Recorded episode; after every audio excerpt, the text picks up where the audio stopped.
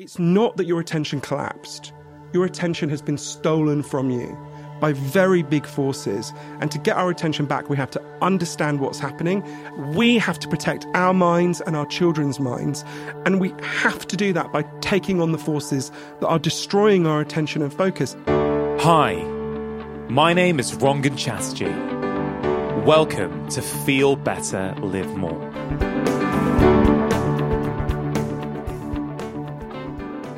So here we are, second episode of the year. How is 2022 going for you so far?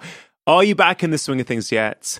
I have to say quickly that I have been blown away to the amazing feedback to last week's podcast episodes with Dr. Andrew Huberman. Thank you to all of you who took a bit of time to listen to that episodes and then also took time to share the episode with your family, with your friends, and also on social media. I really, really appreciate it.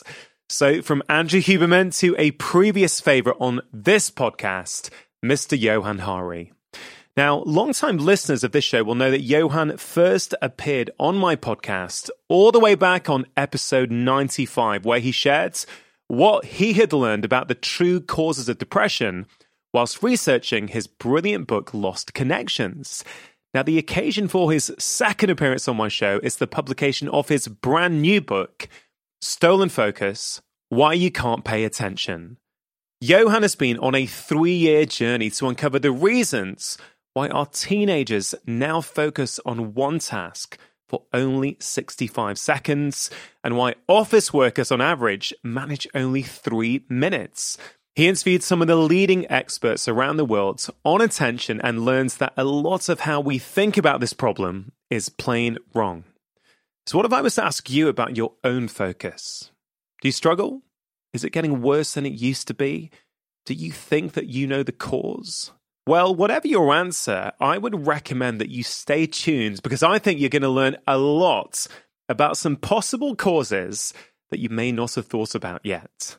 Many of us think that our inability to focus is a personal failing, a flaw in every single one of us, but it isn't. Johann argues that this has actually been done to us by powerful external forces. As the title of his book says, our focus has been stolen. Johann has discovered that there are 12 main causes of our modern day attention crisis. And in our conversation, Johann explains some of those key causes and importantly, he shares the simple steps that we need to think about taking, both individually, but also collectively as a society, to get our attention back.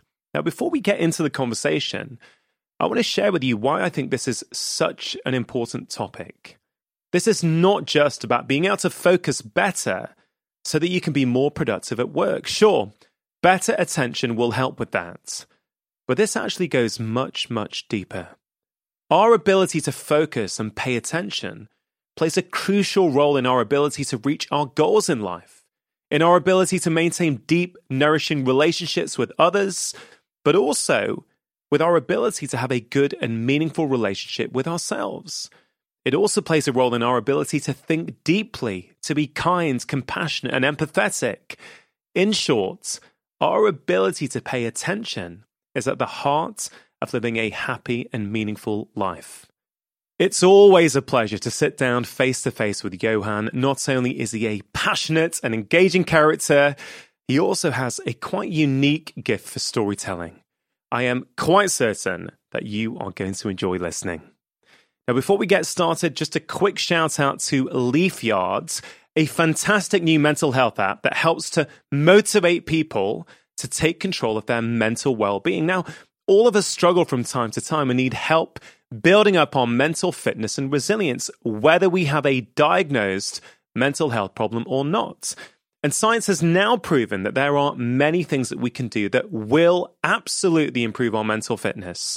Sleep, exercise, breath work, mindfulness, meditation, journaling, relationships, changing our thought patterns. But the problem is, many of us, despite knowing what to do, we don't actually take action, especially when we are not feeling at our best.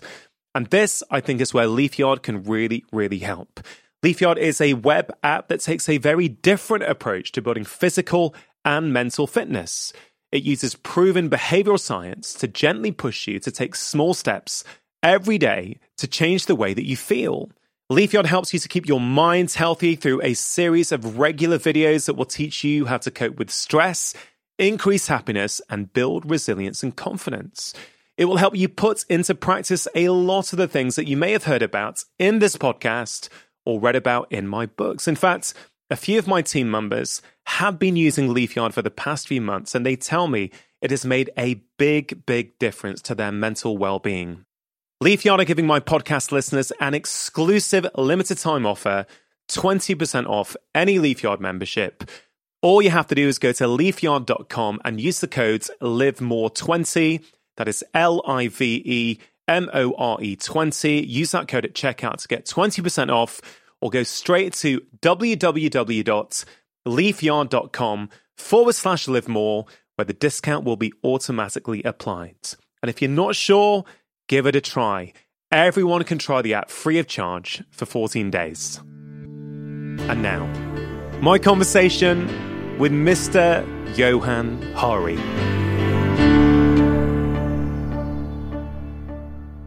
The new book, Stolen Focus Why You Can't Pay Attention, it is phenomenally good. Um, I, I, actually, you won't know this, but the advanced copy came to me a few months ago. And, you know, I started reading it. Within five or 10 minutes, I thought, I'm going to love this. I'm already loving it. I just know this is right up my streets. And then my son took it. Like, for two months, I'd go into his room in the evening. He's reading Stolen Focus in bed, right? And he is 11 years old. So you didn't write it, I don't think, for kids, but that's certainly been some of his bedtime reading. Oh, I'm so happy to hear that. That's so exciting. And this morning over breakfast, because I always love to chat to the kids over breakfast, and they said, Daddy, who's coming to the house today? I said, Oh, Johann's coming, Johann Hari.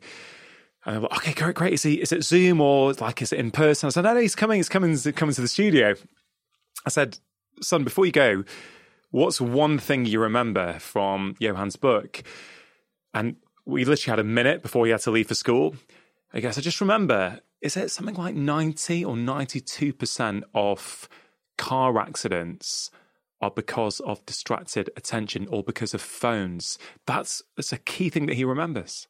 That's so interesting. And it's fascinating talking to people who read the book because one of the things I learned in the process of writing the book is I believe there is now convincing evidence that we have a global attention crisis. This is a serious problem which is significantly worse than it was for previous generations. So there's lots of ways we know this, but there's there's 12 factors that have been proven to affect people's focus and attention.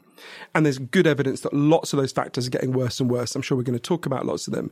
And it's been interesting talking to people who read the book because different people are really picking up on different aspects of that because precisely because this is a complex problem with complex causes that require complex solutions it's been fascinating to see different people kind of responding to different aspects of it in different ways. But i think most people can feel the truth of of what's happening to us. You know there's for example, one small study found that the average college student now focuses on any one task for 65 seconds. In fact, the median amount of time they focus is 19 seconds, and the average office worker now focuses for three minutes. So it's like we're living in a culture that is pouring itching powder over us all the time. We can feel this, this dissolution happen. With each year that passes, things that require deep focus, like reading a book, become more and more like running up and down escalator. And I wanted to figure out, well, why is this happening to us? Particularly, why is this happening to our kids? It was actually something that happened with a, a young person I love that, that really spurred, which we can talk about if you want, that really spurred me to start actually researching this. Why is this happening to us? And most importantly, how do we get our minds back? How do we restore our attention and focus? what is happening to our kids, I think, concerns many parents because we sort of feel it happening to ourselves that we can't focus as much as we used to. You know, that that's a beautiful analogy. Reading a book can sometimes feel like running up a down escalator. I think that's a beautiful way to put it. I think who doesn't know that feeling when they're sat there trying to do something and they're just getting diverted to other things and they're not able to do what they want. So why don't you tell us about, you know, one of these young folk in your life? You you beautifully write about it in the book. But I think that's a great starting point. You know, it's, it's funny, Rangan, because for years I've been thinking of writing about this, and I put it off for lots of reasons. I think one of them is I kind of partly I was a bit scared of the subject, but also I, I would kind of reassure myself by saying, yeah, but every generation of human beings thinks this is happening, right? Every generation, they get older, their brains deteriorate a bit, and they blame, you know, they mistake the deterioration of their brain for the deterioration of the world, right? You can read letters between monks almost a thousand years ago Yeah. where they say to each other, oh, my attention ain't what it used to be. That's not an exact quote, but that's the gist of what they, what they said. But there was a moment when I thought I need to figure out if this is just the normal anxiety or if some deeper problem is going on here. And it started for me. So I got a godson when he was nine years old. He, I never quite understood why, but he developed a freakishly intense obsession with Elvis for about two weeks in the way that nine year olds do, right? And it was so cute because he didn't know this had become like a cheesy cliche. So he was singing like Viva Las Vegas with all the kind of heart catching sincerity of a little boy who thinks he's being cool. And he kept getting me to tell him the story of Elvis again and again and again. And I kind of tried to skip over the, the final act where it all goes wrong for Elvis. But one night when I was tucking him in, he looked at me very intensely and he said, Johann, will you take me to Graceland one day? And I was like, yeah, yeah. And the way that you just tell children, you know, whatever, you, you know they're going to forget it a week later. And he said, no, do you really promise that one day you will take me to Graceland? And I said, absolutely, I promise. And I didn't think of it again until everything had gone wrong. So t- 10 years later, Adam had he dropped out of school when he was 15. And um, by the time he was 19, he was just, he seemed to spend all his waking hours alternating between WhatsApp, YouTube, and porn. He was constantly flicking between devices. It was very hard to get him to stay with the subject belong. He was a very decent, kind, and intelligent person, but it's like his mind was whirring at the speed of Snapchat, where nothing, you know, still or serious could could could stay with him. And one day we were sitting on our sofas, and I was thinking, and I was watching him like this, and I was looking at my own phone much more than I wanted to. And I looked at him and I thought, God, in the decade in which he's become a man, it feels like this fracturing has happened to so many of us. And I looked at him and I suddenly remembered this moment uh, 10 years before. And I said to him, let's go to Graceland. And he was like, what do you mean? And I'm like, he didn't even remember this Elvis oh. obsession. I was like, no, we're going to go to Graceland. We'll go all over the South. We've got to break this numbing routine. But you've got to promise one thing, which is if I take you, you'll leave your phone in the hotel during the day. You won't be checking it all the time. And he, I could see it sort of excited something in him. He said, yes, I'll do it. So we, two weeks later, we flew, we went to New Orleans first. And when we got to Graceland, so when you arrive at the gates of Graceland, now this is even before COVID, um, there isn't a guide to show you around anymore. What happens is they hand you an iPad and you put in earbuds and the iPad shows you around. So it says, you know, go left in this room, this happened, go right. And in every room you go into, there's a digital representation of that room on the, on the iPad. So we're walking around Graceland and I'm noticing that what's happened is everyone is walking around just staring at their iPad. Right? They're all just looking down at the screen. And I'm trying to make eye contact with them to go like, oh, isn't this funny? Yeah. You know, we're the people who traveled 3,000 miles and looked around us, right? And one guy finally, I made eye contact with someone. And then I realized he'd only looked away from the iPad to take out his phone and take a selfie. And I was like, Oof. so we're walking around and I'm getting more and more like, there's something tension building in me. And we got to the jungle room, which was Elvis's favorite room in Graceland. It's a fake jungle with like sagging, slightly uh, sagging fake plants that have seen better days. And we're in there, and there's a couple, Canadian couple, who were next to us. And the guy turned to his wife and he said, Honey, look, this is amazing. If you swipe left, you can see the jungle room to the left. And if you swipe right, you can see the jungle room to the right. And I sort of looked at him and I literally I laughed, right? Because I thought it was, he was joking. And then his wife starts swiping back. She's like, oh, yeah. And I said to him, but sir, there's, there's an old fashioned form of swiping you could do. It's called turning your head because we're actually in the jungle room, right? You don't have to look at a digital representation of it. We're, we're actually there. And they like, sort of understandably thought I was a lunatic and sort of backed away and just left the room. And I turned to my godson to laugh about it. And he was just standing in a corner going through Snapchat. Because from the minute we landed, he just had not been able to keep his promise. He was constantly on his phone. And I just got really angry and I just said, you know, you're afraid of missing out, but this is guaranteeing you will miss out, right? You, you're not present at the events of your life. And he sort of stomped off. Um, so I spent the afternoon wandering around Graceland on my own. And, and, that night, I went to the Heartbreak Hotel where we were staying, and I found him by the swimming pool, which is shaped like a guitar. And he was sitting and where they play uh, Elvis songs in a loop. And, and he was looking at his phone and he just said, I know something is really wrong, but I don't know what it is. And that's when I thought, okay, I need to figure out what's happening here. So for the next three years, I ended up traveling all over the world, yeah. interviewing the leading, more than 200 of the leading experts in the world about what, what causes focus and attention to grow and what causes them to deteriorate. So, and just it was partly meeting just experts everywhere from Miami to yeah. Moscow to Montreal, and also just going to places that have been very affected by tension in different ways. From a favela in Rio de Janeiro, where attention had collapsed in a particularly disastrous way, to a, an office in New Zealand where they'd found an amazing way to restore people's attention. So it was really fascinating to start to look at this from all sorts of angles and directions and to realize it's not that your attention collapsed your attention has been stolen from you by very big forces. And to get our attention back, we have to understand what's happening and we have to respond in a variety of ways that are different to what we're doing now. There's, there's so many things about the story with your godson you just mentioned. One of the things you said was something's happened in the past decade. That that really struck me because you know, you saw a kid with wonder and awe about Elvis and this kind of fantasy, this dream. Hey, one day we're going to go to Graceland. And then in the 10 years that followed, something happened. Of course, kids grow up, kids, you know, they get new interests, but it's not that, is it? There's something more toxic and insidious that has happened there. The, the other thing that really struck me about that story was when you said you were there at Graceland and he couldn't keep the promise that he'd made to you. I bet he wanted to.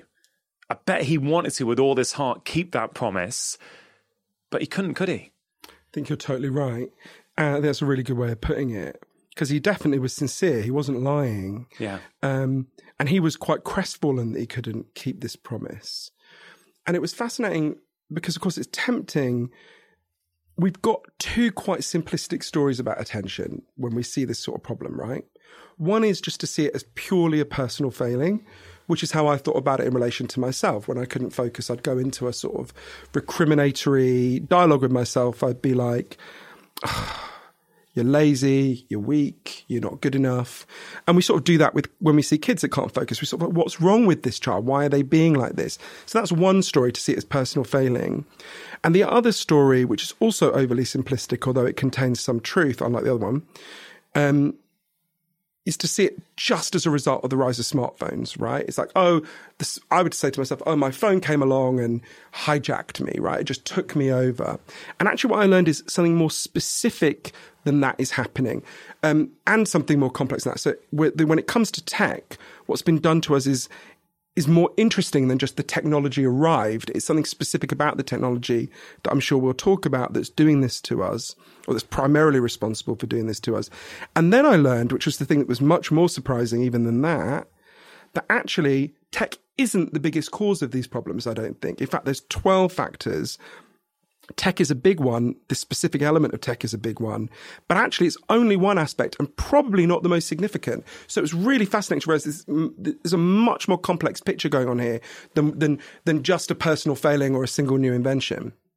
Yeah. And I think your book does a, just a wonderful job at exploring an issue that is arguably one of the most important issues that we face I really think it is, right? And I'll tell you why I think it is and why I think your book is probably going to be one of the most important books in 2022. Because an inability to focus, like to me, it goes beyond, oh, I, you know, I can't concentrate on this work project I'm trying to do, right? Yes, that can be frustrating. Or someone wants to read a book in their leisure time so they sit there for an hour and they keep rereading the same page, mm. flicking to Twitter, flicking to email, whatever, right? most people have been in that position at one time or other. Not everyone, of course, but but many of us. But it, it goes beyond that for me, right?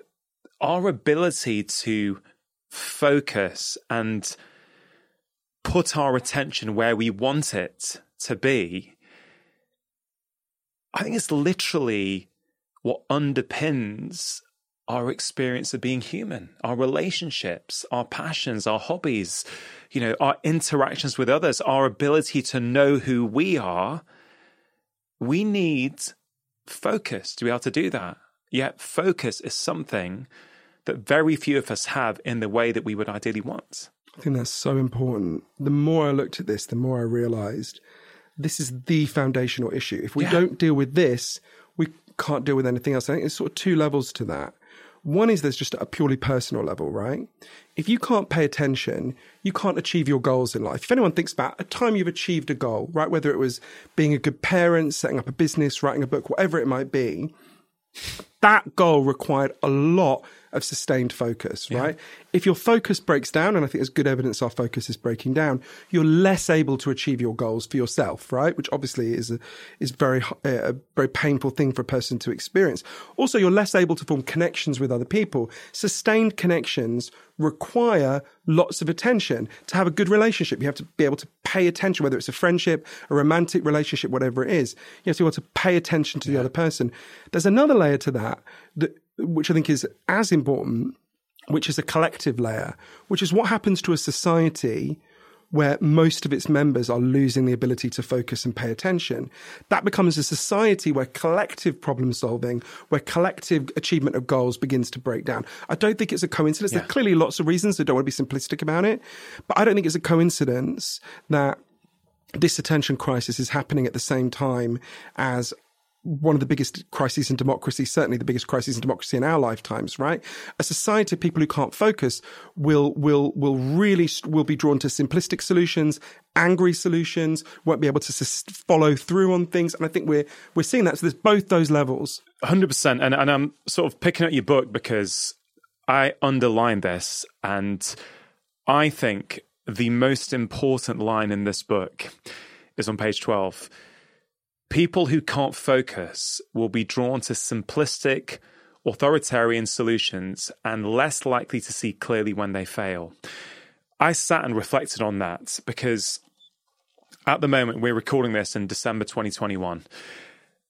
There's all kinds of stuff going on in the world. There's all kinds of different uh, opinions on how we should be best dealing with COVID, for example, let's say. And we don't necessarily need to go down that rabbit hole, but what you see is a lack of nuance, a lack of respect for other opinions, an inability to see the other sides. I think there's many reasons for that. I think fear, um, which hijacks our rational brain, I think you know there are often good reasons in life to be afraid, so we can take aversive action, but how many people at the moment are falling out with friends, family members, like proper fractures in their life? At some point, this will be over. Be careful how many of your family members you leave on the curbside just because they have a different opinion to you. And why I'm so passionate about this, particularly through the lens of your book, is I think you've nailed it with that line. I think, as I said already, Johann, it's about when we cannot pay attention and focus, I don't think we can be kind, empathetic, compassionate individuals. I think you're totally right. Well, kindness and empathy are forms of attention. And if you're an adult individual whose ability to do that is broken down, you will be less kind. But I think in what you just said, Rangan, there's so many things that um, that I learned a lot about for the book. So one is just the evidence that stress destroys your ability to focus and pay attention. I'm sure we'll talk about that. But another one is um, you think about collective problems and collective solutions and you know why people are being so angry i think it's worth thinking about because one of the factors that make, that's making us so anger itself damages your attention we can talk about that but one of the reasons that is making us so angry is also the factor one of the factors that's destroying our attention and one of the ways i understood this i spent a lot of time talking to people in silicon valley who designed key aspects of the world in which we now live, in which our kids now spend so much of their time, the key aspects of social media apps and, and, and other aspects of the internet. And I remember certain moments with them, it was fascinating to realize oh, even though they designed these things, they're not immune to these problems themselves. There's a wonderful man named Dr. James Williams, who was a Google engineer, who, as subsequently was so horrified by what they were doing, has quit and become, I think, probably the most important philosopher of attention in the world at the moment.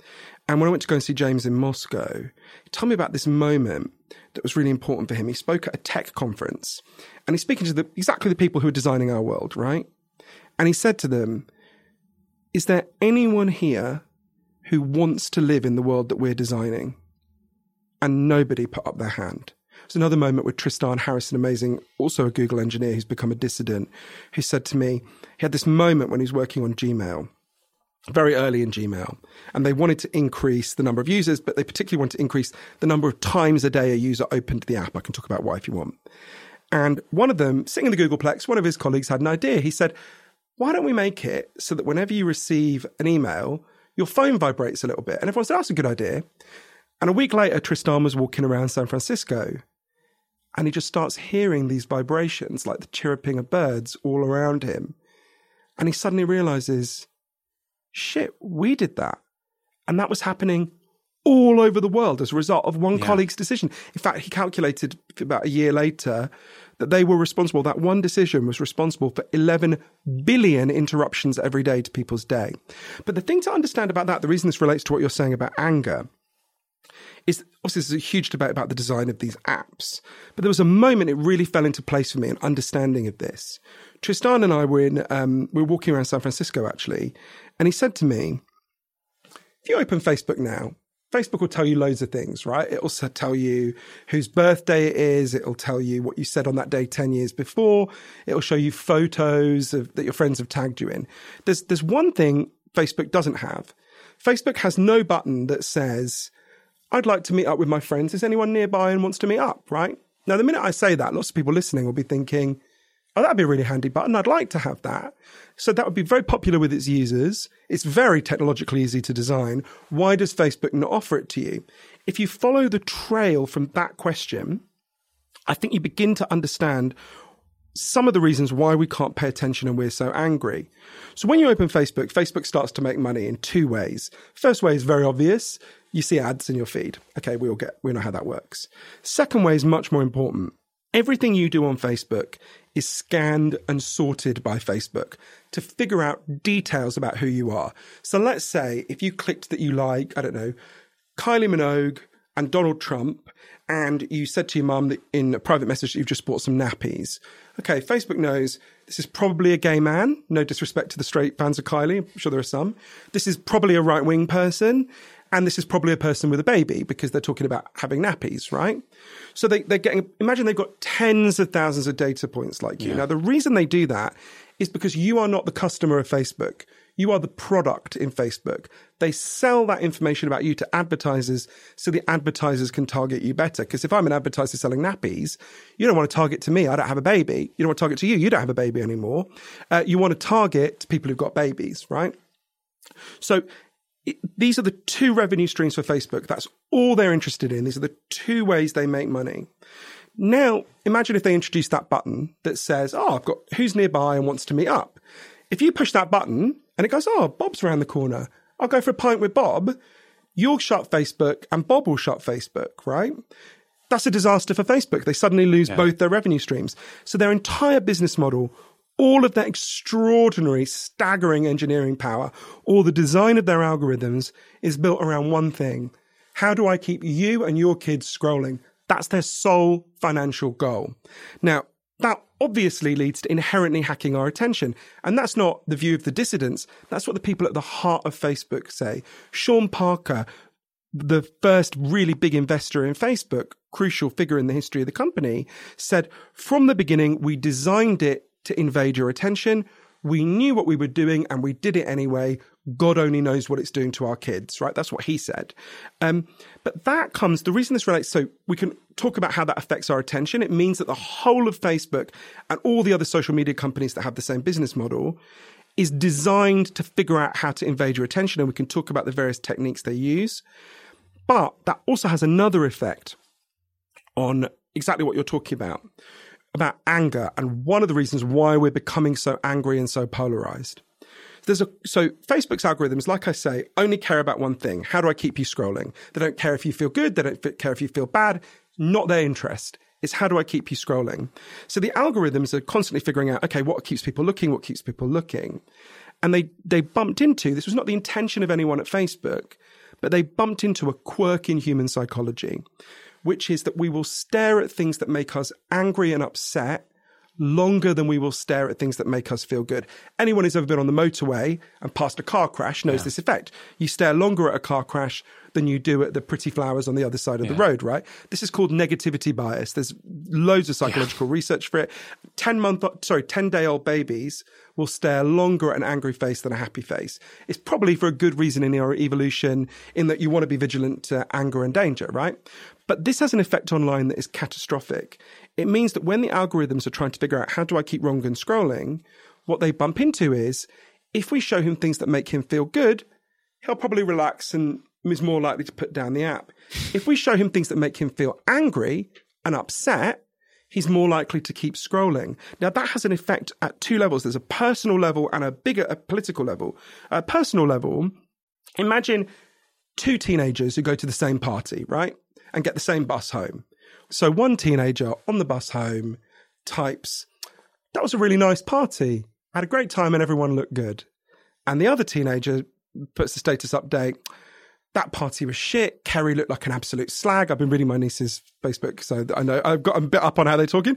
Uh, Kerry looked like an absolute slag. Her boyfriend's a twat. Uh, you know, you can imagine like a stream banger. Facebook will figure out because it looks for angry versus happy words calculates it, it will put the happy status update into a few people's facebook feed but it will put that angry Facebook update into loads more people's feeds because they know the happy one, most people will go, Oh, that's nice. But the angry one, people go, How dare you call a slag? What are you talking about? How you can see how it, it makes people more engaged. It makes them scroll longer. If it's enraging, it's engaging. Now that's disastrous enough at the level of two teenage girls on a bus in Wythenshawe, right? But that is catastrophic at a political level where we're being fed things that are designed to make us angry. Yeah. It privileges anger. It's one of the reasons, not the only one to be sure, why we're seeing such extreme polarization, why, you know, I don't need to mention Trump and Brexit and Bolsonaro, all these factors that are going on. And anger itself harms your attention. It's harder to pay attention when you're angry. I mean, where to start unpacking that? That's just so much, right? But a lot of people I would say, I think most people, if you ask them, is your phone hijacking your attention, taking you away from some of the things that you would probably rather be doing in your life? I think a lot of people would say, yeah, yeah, I can sort of see that, right? I can see that, but I can't, I can't resist. But some people would probably say, you know, look, it's neutral, right? I just go on to catch up with my friends, right? This, you know, what are you talking about? Like I'm just popping on, to see a few photos. Um, I like the the influencers I follow. I like the content I'm getting from them. I find it hard to draw any other conclusion that for most of us, I think we're probably kidding ourselves that this is neutral. I think we like to think it is but I honestly don't think it is. Like, I'm sure for some people, I reckon they can.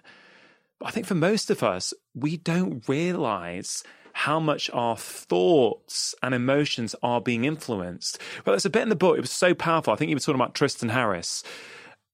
In the early days at Google, I think it was Tristan, you were saying that he was saying that, man, I'm realizing that at Google here, we are literally influencing the thoughts, feelings, and emotions of one or two billion people. It's probably more now.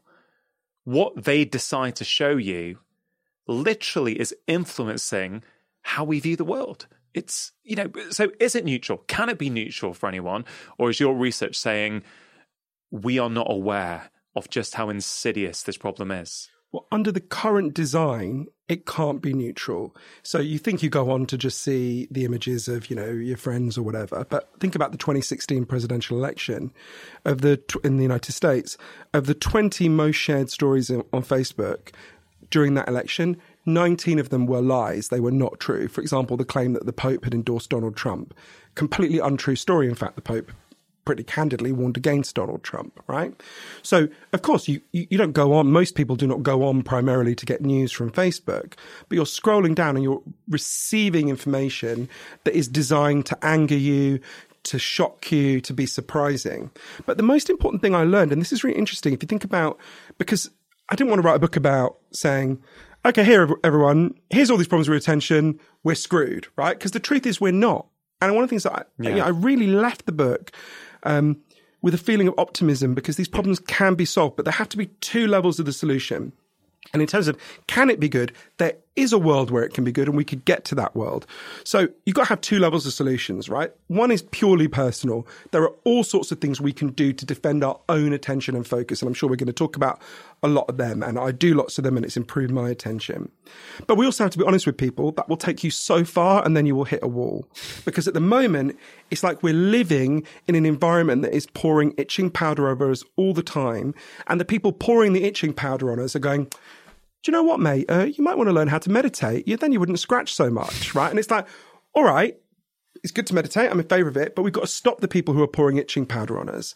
And at first, I was pessimistic because I thought, okay, this these forms of disruption to our attention are just inherent to social media.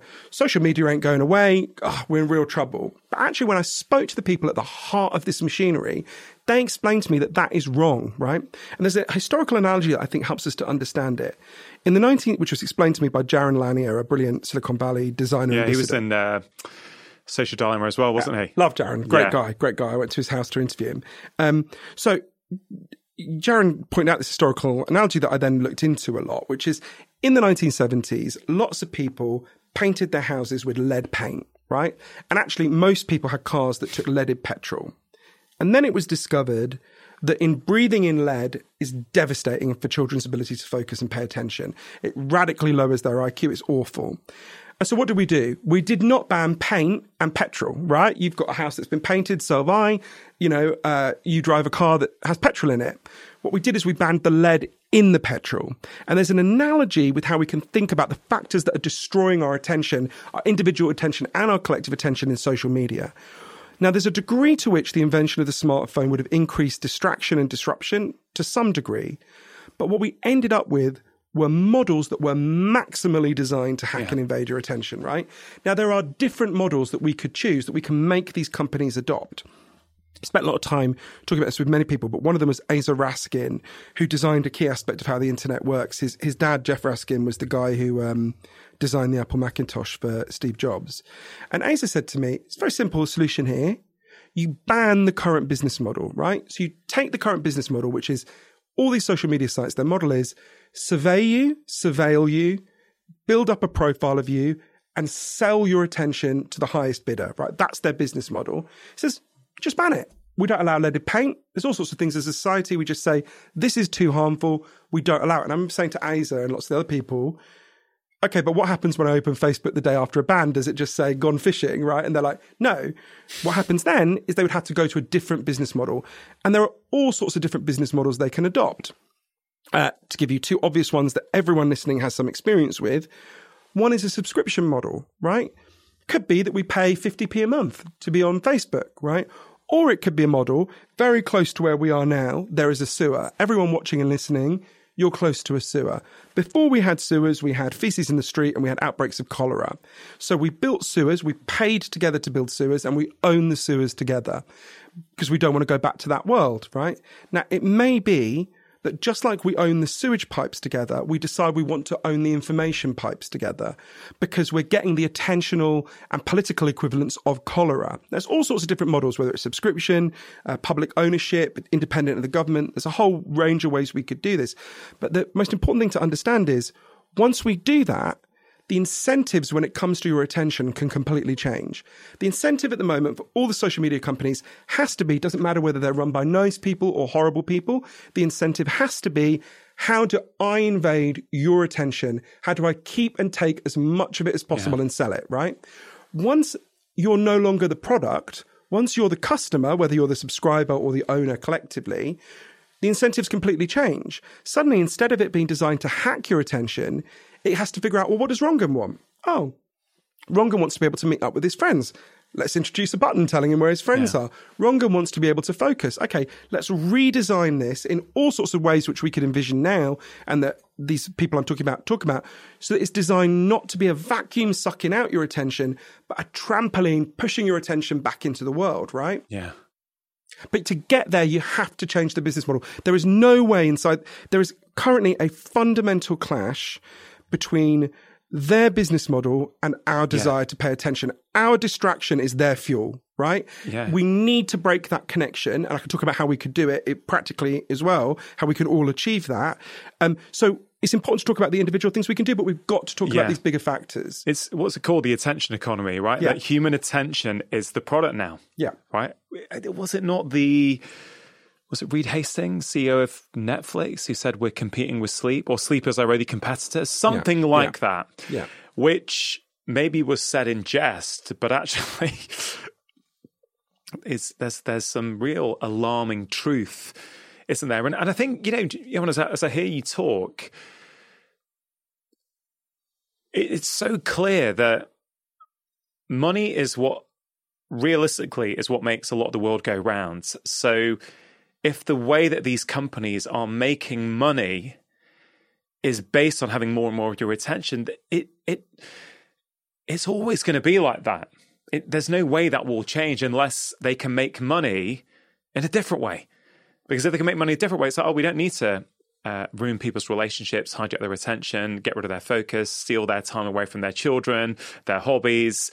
Oh, because that's not going to make us money. And that really is going to be that sort of societal change. Part of the problem, I think. I think about this a lot. I'm, I'm a creator. I use these platforms. Um, the way I use them, I'm quite. I'd like to think I'm intentional about. Um, but we're used to free, right? People are used to free in this age of the internet, right? We are used to free. We want all our information. We want free news, free articles, free uh, podcasts, free YouTube videos. And I think many of us don't realize, maybe there's a slow realization now that actually, if you ain't paying, you know, as they say in the social media, you're, you're the product. Would you agree with that? Yes, I think you put it really well. But it's it's it's important to explain to people it's not free. It's Yeah, coming at an enormous cost. And one of the people who helped me to understand this actually, uh, both his research and, and meeting him, it's an amazing guy named Professor Earl Miller, who's one of the leading neuroscientists in the world. I went to interview him at MIT, the Massachusetts Institute of Technology, and he said to me, "Look, there's one thing you need to understand about the human brain more than anything else. You can only consciously think about one thing at a time." That's it, right? This is a fundamental fact about the human brain. The human brain has not significantly changed in 40,000 years. It's not going to change on any time frame we're going to see. You can only think about one thing at once. But we have fallen a mass delusion. The average teenager now believes they can follow seven forms of media at the same time, a bit like my godson. But what happens when Professor Miller's colleagues get people into labs and test this? They look at, well, what happens when people think they're doing lots of things at once?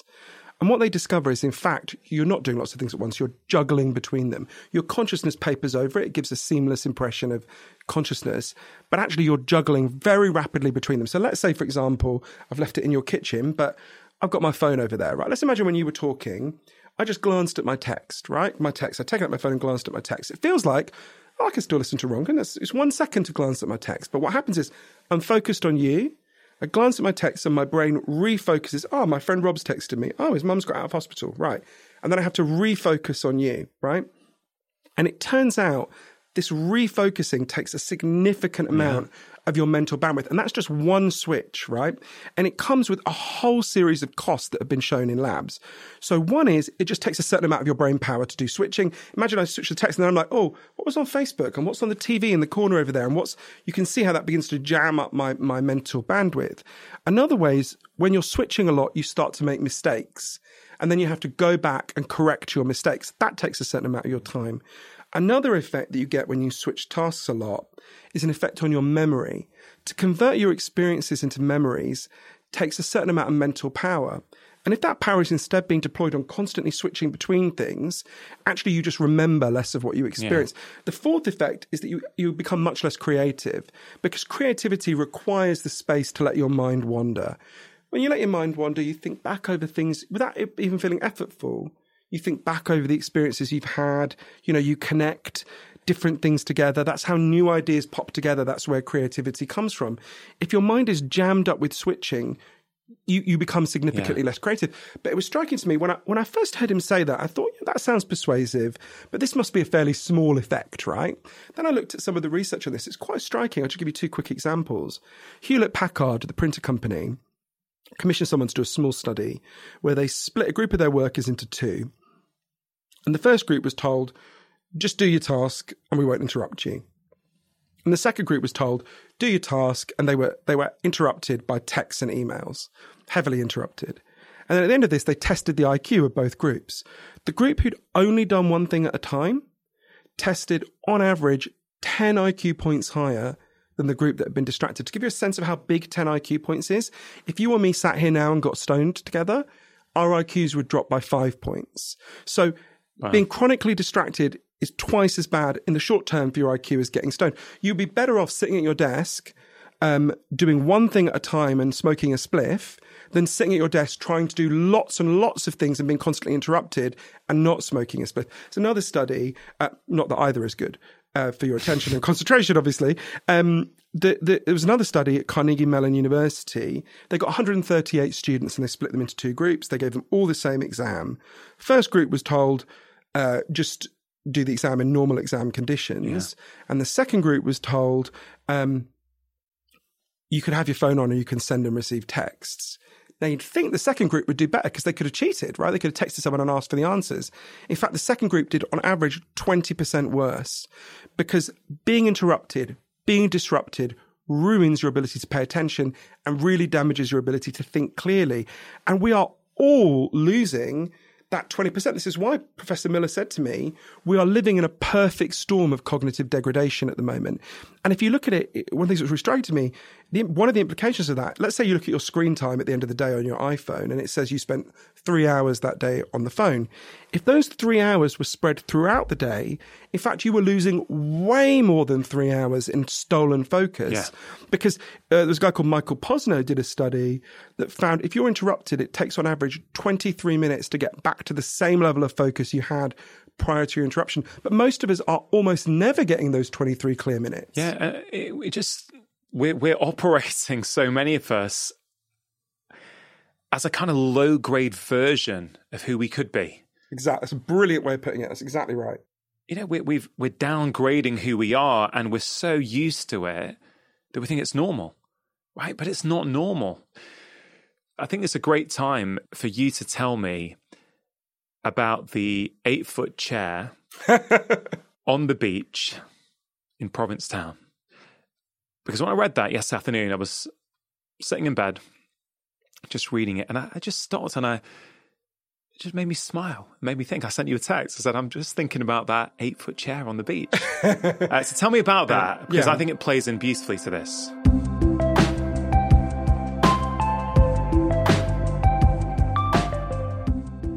Just taking a quick break to give a shout out to Athletic Greens. Of course, we're talking about focus and our ability to pay attention. And as you will discover later on in this episode, nutrition plays a key role. When we feed our brain the right nutrients, we improve our ability to focus, concentrate, and pay attention. Now, in an ideal world, I would much prefer it if everybody got all of their nutrition from real whole foods. But after 20 years of seeing patients, I have seen time and time again that a lot of us struggle to consistently do that. Busy schedules, poor sleep, too much stress, or not having enough time to cook the right kinds of meals means that many of us struggle to get all of the nutrients that we need. That is why I am a fan of good quality whole food supplements like AG1 by Athletic Greens. One tasty scoop contains 75 vitamins, minerals, and whole food source ingredients. including a multivitamin, multimineral, probiotic, green superfood blend, and more in one convenient daily serving. I think that's one of the main reasons I like and recommend AG1. It is a really simple way to start each day and give your body the nutrition it needs. It helps you with energy and focus, aids with gut health and digestion, and it also helps support a healthy immune system. AG1 has been in my own life now for about three years or so, I think. I absolutely think it is one of the best whole food supplements out there. So if you want to take something each morning as an insurance policy to make sure that you are meeting your nutritional needs, I can highly recommend it. For listeners of the show, if you go to athleticgreens.com forward slash live more, you can access a special offer where they are offering my audience five free travel packs and a free one year supply of vitamin D, which of course is a critical nutrient for our immune system. You can see all the details of the special offer by going to athleticgreens.com forward slash live more. BluBlox are also supporting this week's show. Now, when it comes to focus and paying attention, the quality of your sleep absolutely plays a key role. So, how is your sleep? Is it as good as you want it to be? Well, as you probably know by now, good quality sleep is essential for many different aspects of our health. We all know that life feels better when we've slept better. Our mood, our focus, our energy, as well as our ability to interact with our loved ones. Now, as a doctor, one of the biggest obstacles to sleep that I see is light, in particular, too much artificial light in the evenings. And this, I think, is where BluBlox can really help. They have a fantastic range of products to help us all sleep better. Now, they make some quite brilliant blue light blocking glasses, which I myself have been using for over two years now, and I continue to use them. They really can make a difference to the quality of your sleep, especially if you are spending time on screens in the evening. And I think at this time of year, we have short days, the nights are longer. I think this is even more important. Now, all their glasses come in non prescription prescription and reading options. And I think so much of their glasses that my wife and both of my kids have their own pairs. They are a bit more expensive than other companies, but I genuinely think that the extra cost is worth it because they are high quality lenses made in an optics laboratory in Australia. They ship worldwide really quickly and they enable easy returns and exchanges. They're offering my podcast listeners 20% off anything you order on their website as well as their glasses. They also have other products such as low blue light bulbs and 100% blackout sleep masks. All you have to do is use the discount codes LIVEMORE20 at the checkout for 20% off. That's all one word, no space. Or go direct to blublox.com forward slash live more. That's B L U B L O X dot com forward slash live more. And the discounts will be automatically applied.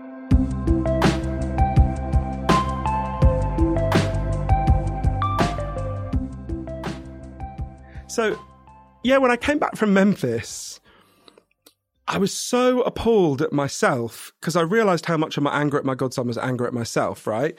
I could feel so many things that were so important to me.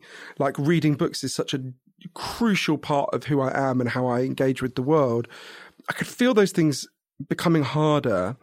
And I just thought, okay, I have to just break this. I was still in that psychology of thinking about this as primarily a personal failing. So I decided to do something really drastic. It was not long after I came back from Memphis, just a few weeks, that I suddenly like, right, I'm going to do this. So I announced to all my friends triumphantly that I was going to go away for three months with no internet connected phone and no laptop that could get online. I was like, I've had it. I'm through. I can't, I'm just tired of being wired in this way. What, what did they say?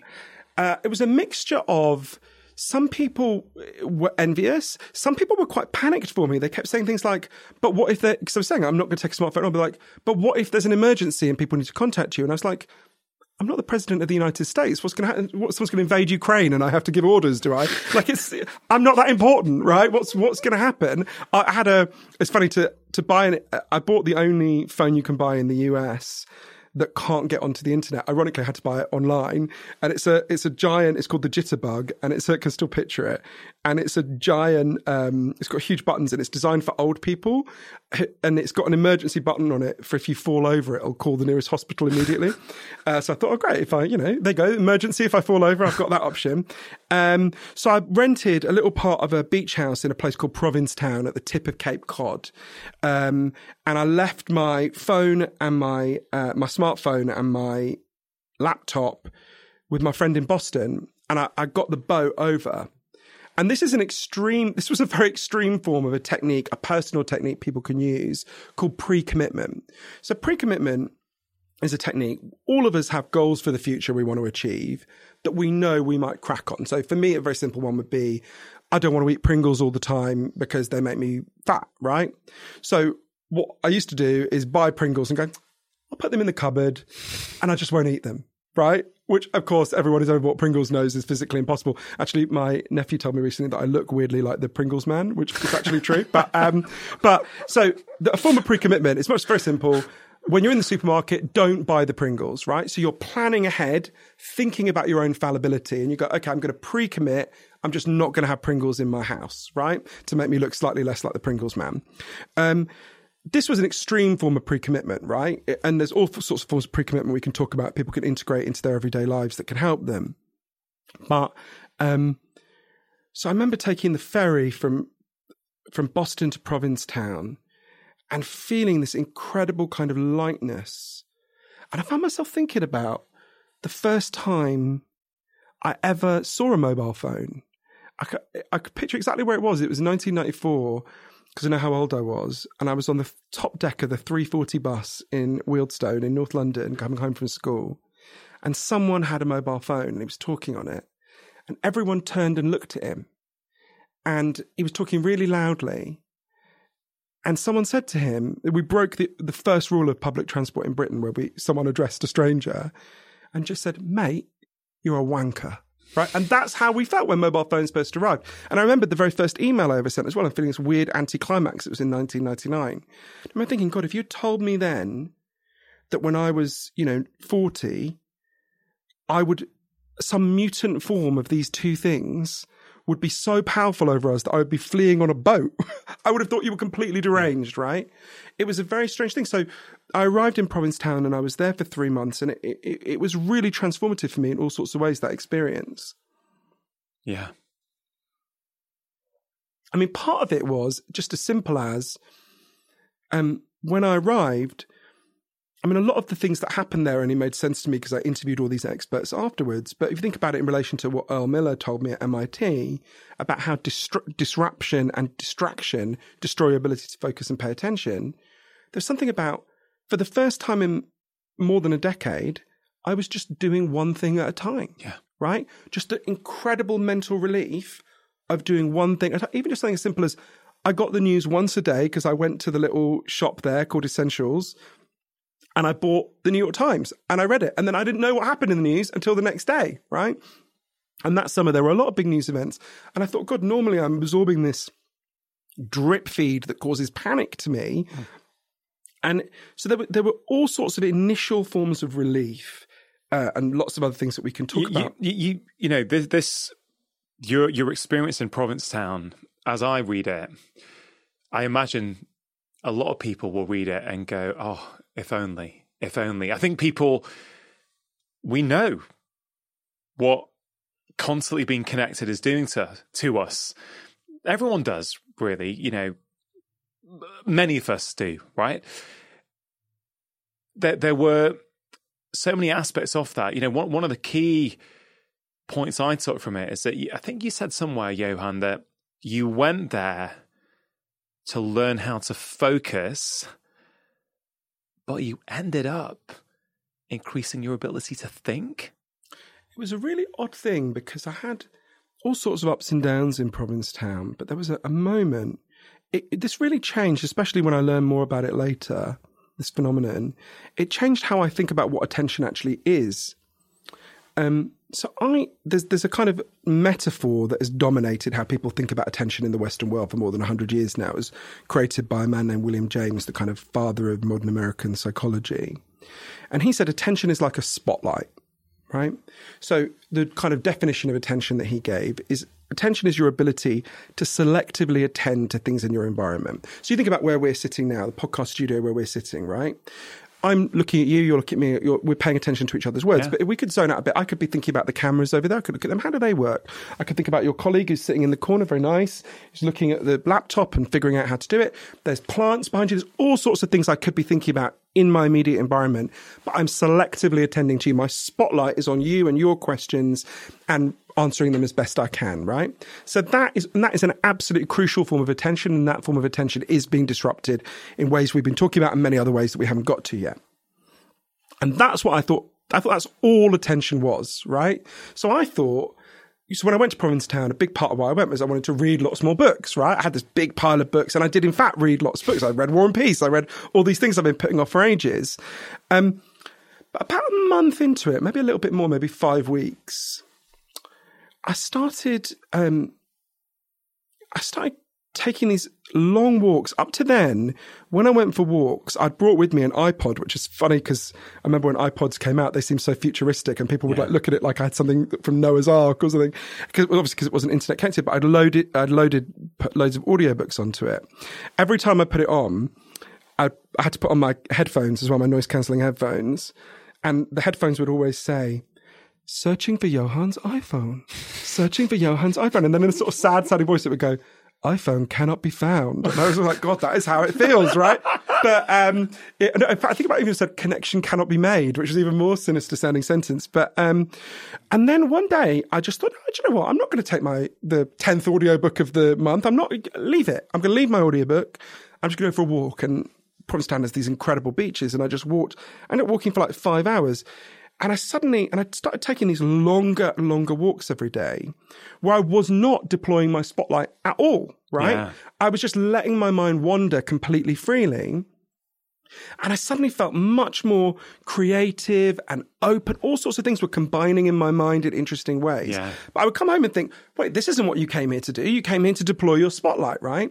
But when I left Provincetown, I interviewed um, the leading experts in the world about mind wandering. And I learned it was so fascinating that, that to look into this, that mind wandering is a form of attention. It's just a different kind of attention. Yeah. There's an amazing guy called Professor Marcus Raichle, who's a professor of neuroscience at the University, uh, the University of Washington in St. Louis, Missouri, where I went to interview him. And he, it's funny, when he was a little boy in Aberdeen in Washington, his teacher, Mr. Smith, called him in, called his parents in and said, Your son's got a real problem. He keeps daydreaming. His mind is just wandering in class, which we're taught from a very young age is the worst thing you yeah. can do, right? That's a terrible thing for a teacher to call a parent in and say that. Um, but Marcus, many years later, made this incredible breakthrough about how wrong Mr. Smith was, about how the, the, the PET scans were basically invented out of a new form of scanning the brain, were basically invented next to Professor Raichle's office. And he using these brain scans, discovered that actually, when your mind is wandering, when you appear to not be focusing on anything, until his research, it was thought that if your mind's not doing anything, if your mind appears to not be doing anything, it's just wandering, then your mind is just sort of inactive. It's a bit like my arm muscles, right? Yeah. I'm not using my arm muscles right now, so they're sort of inert. They're waiting for me to activate them. As you can see, I don't activate them very often. But um, so it's thought that when your brain is, you know, you're just mind wandering. Your brain is inert, right? It's not doing much. In fact, what he discovered looking at these PET scans of people who are mind wandering is your brain is just as active when it's mind wandering. It's just it's just active in a different way. So then lots of this opened a whole field of science looking at what happens during brain wandering. I interviewed all the uh, many of the leading experts on this. And what they found is when your brain is wandering, in fact, it's doing lots of crucial things. Yeah. Most important is it's making sense of what you've experienced, right? It's going back over what you've experienced. It's filtering it. It's thinking, what, what, how, what did that mean, right? When you've got space to mind wander, you yeah. think about what the experiences you've had mean.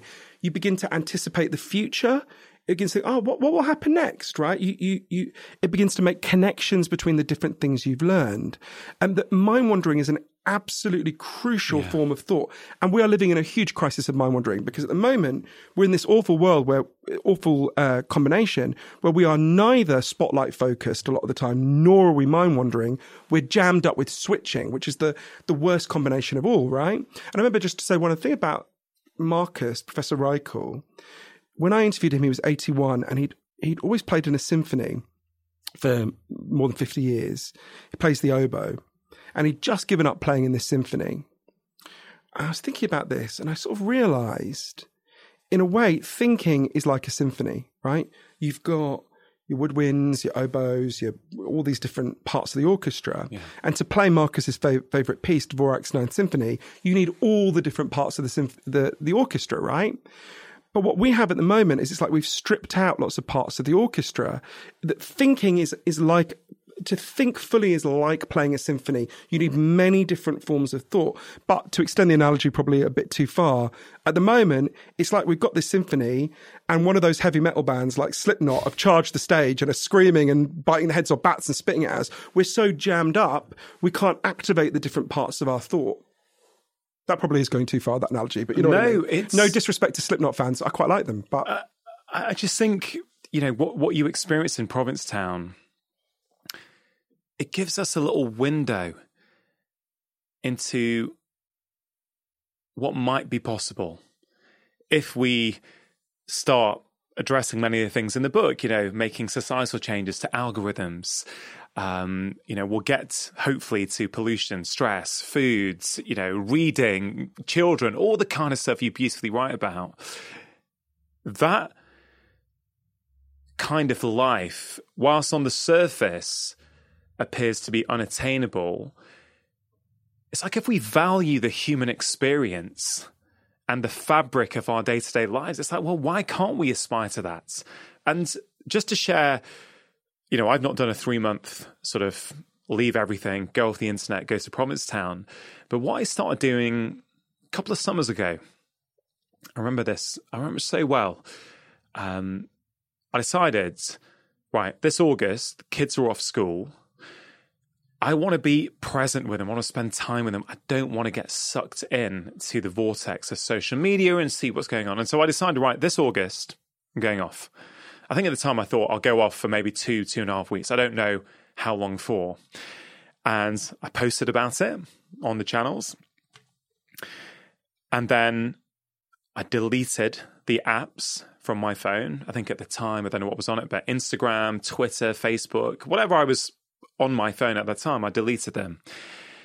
And, you know, I'm interested to see how this sort of compares with your experience. But I remember like the first few days, I could still have the smartphone. So I didn't go all out like you, didn't not have the smartphone, but I had removed the apps. There was no email on my phone, nothing like that.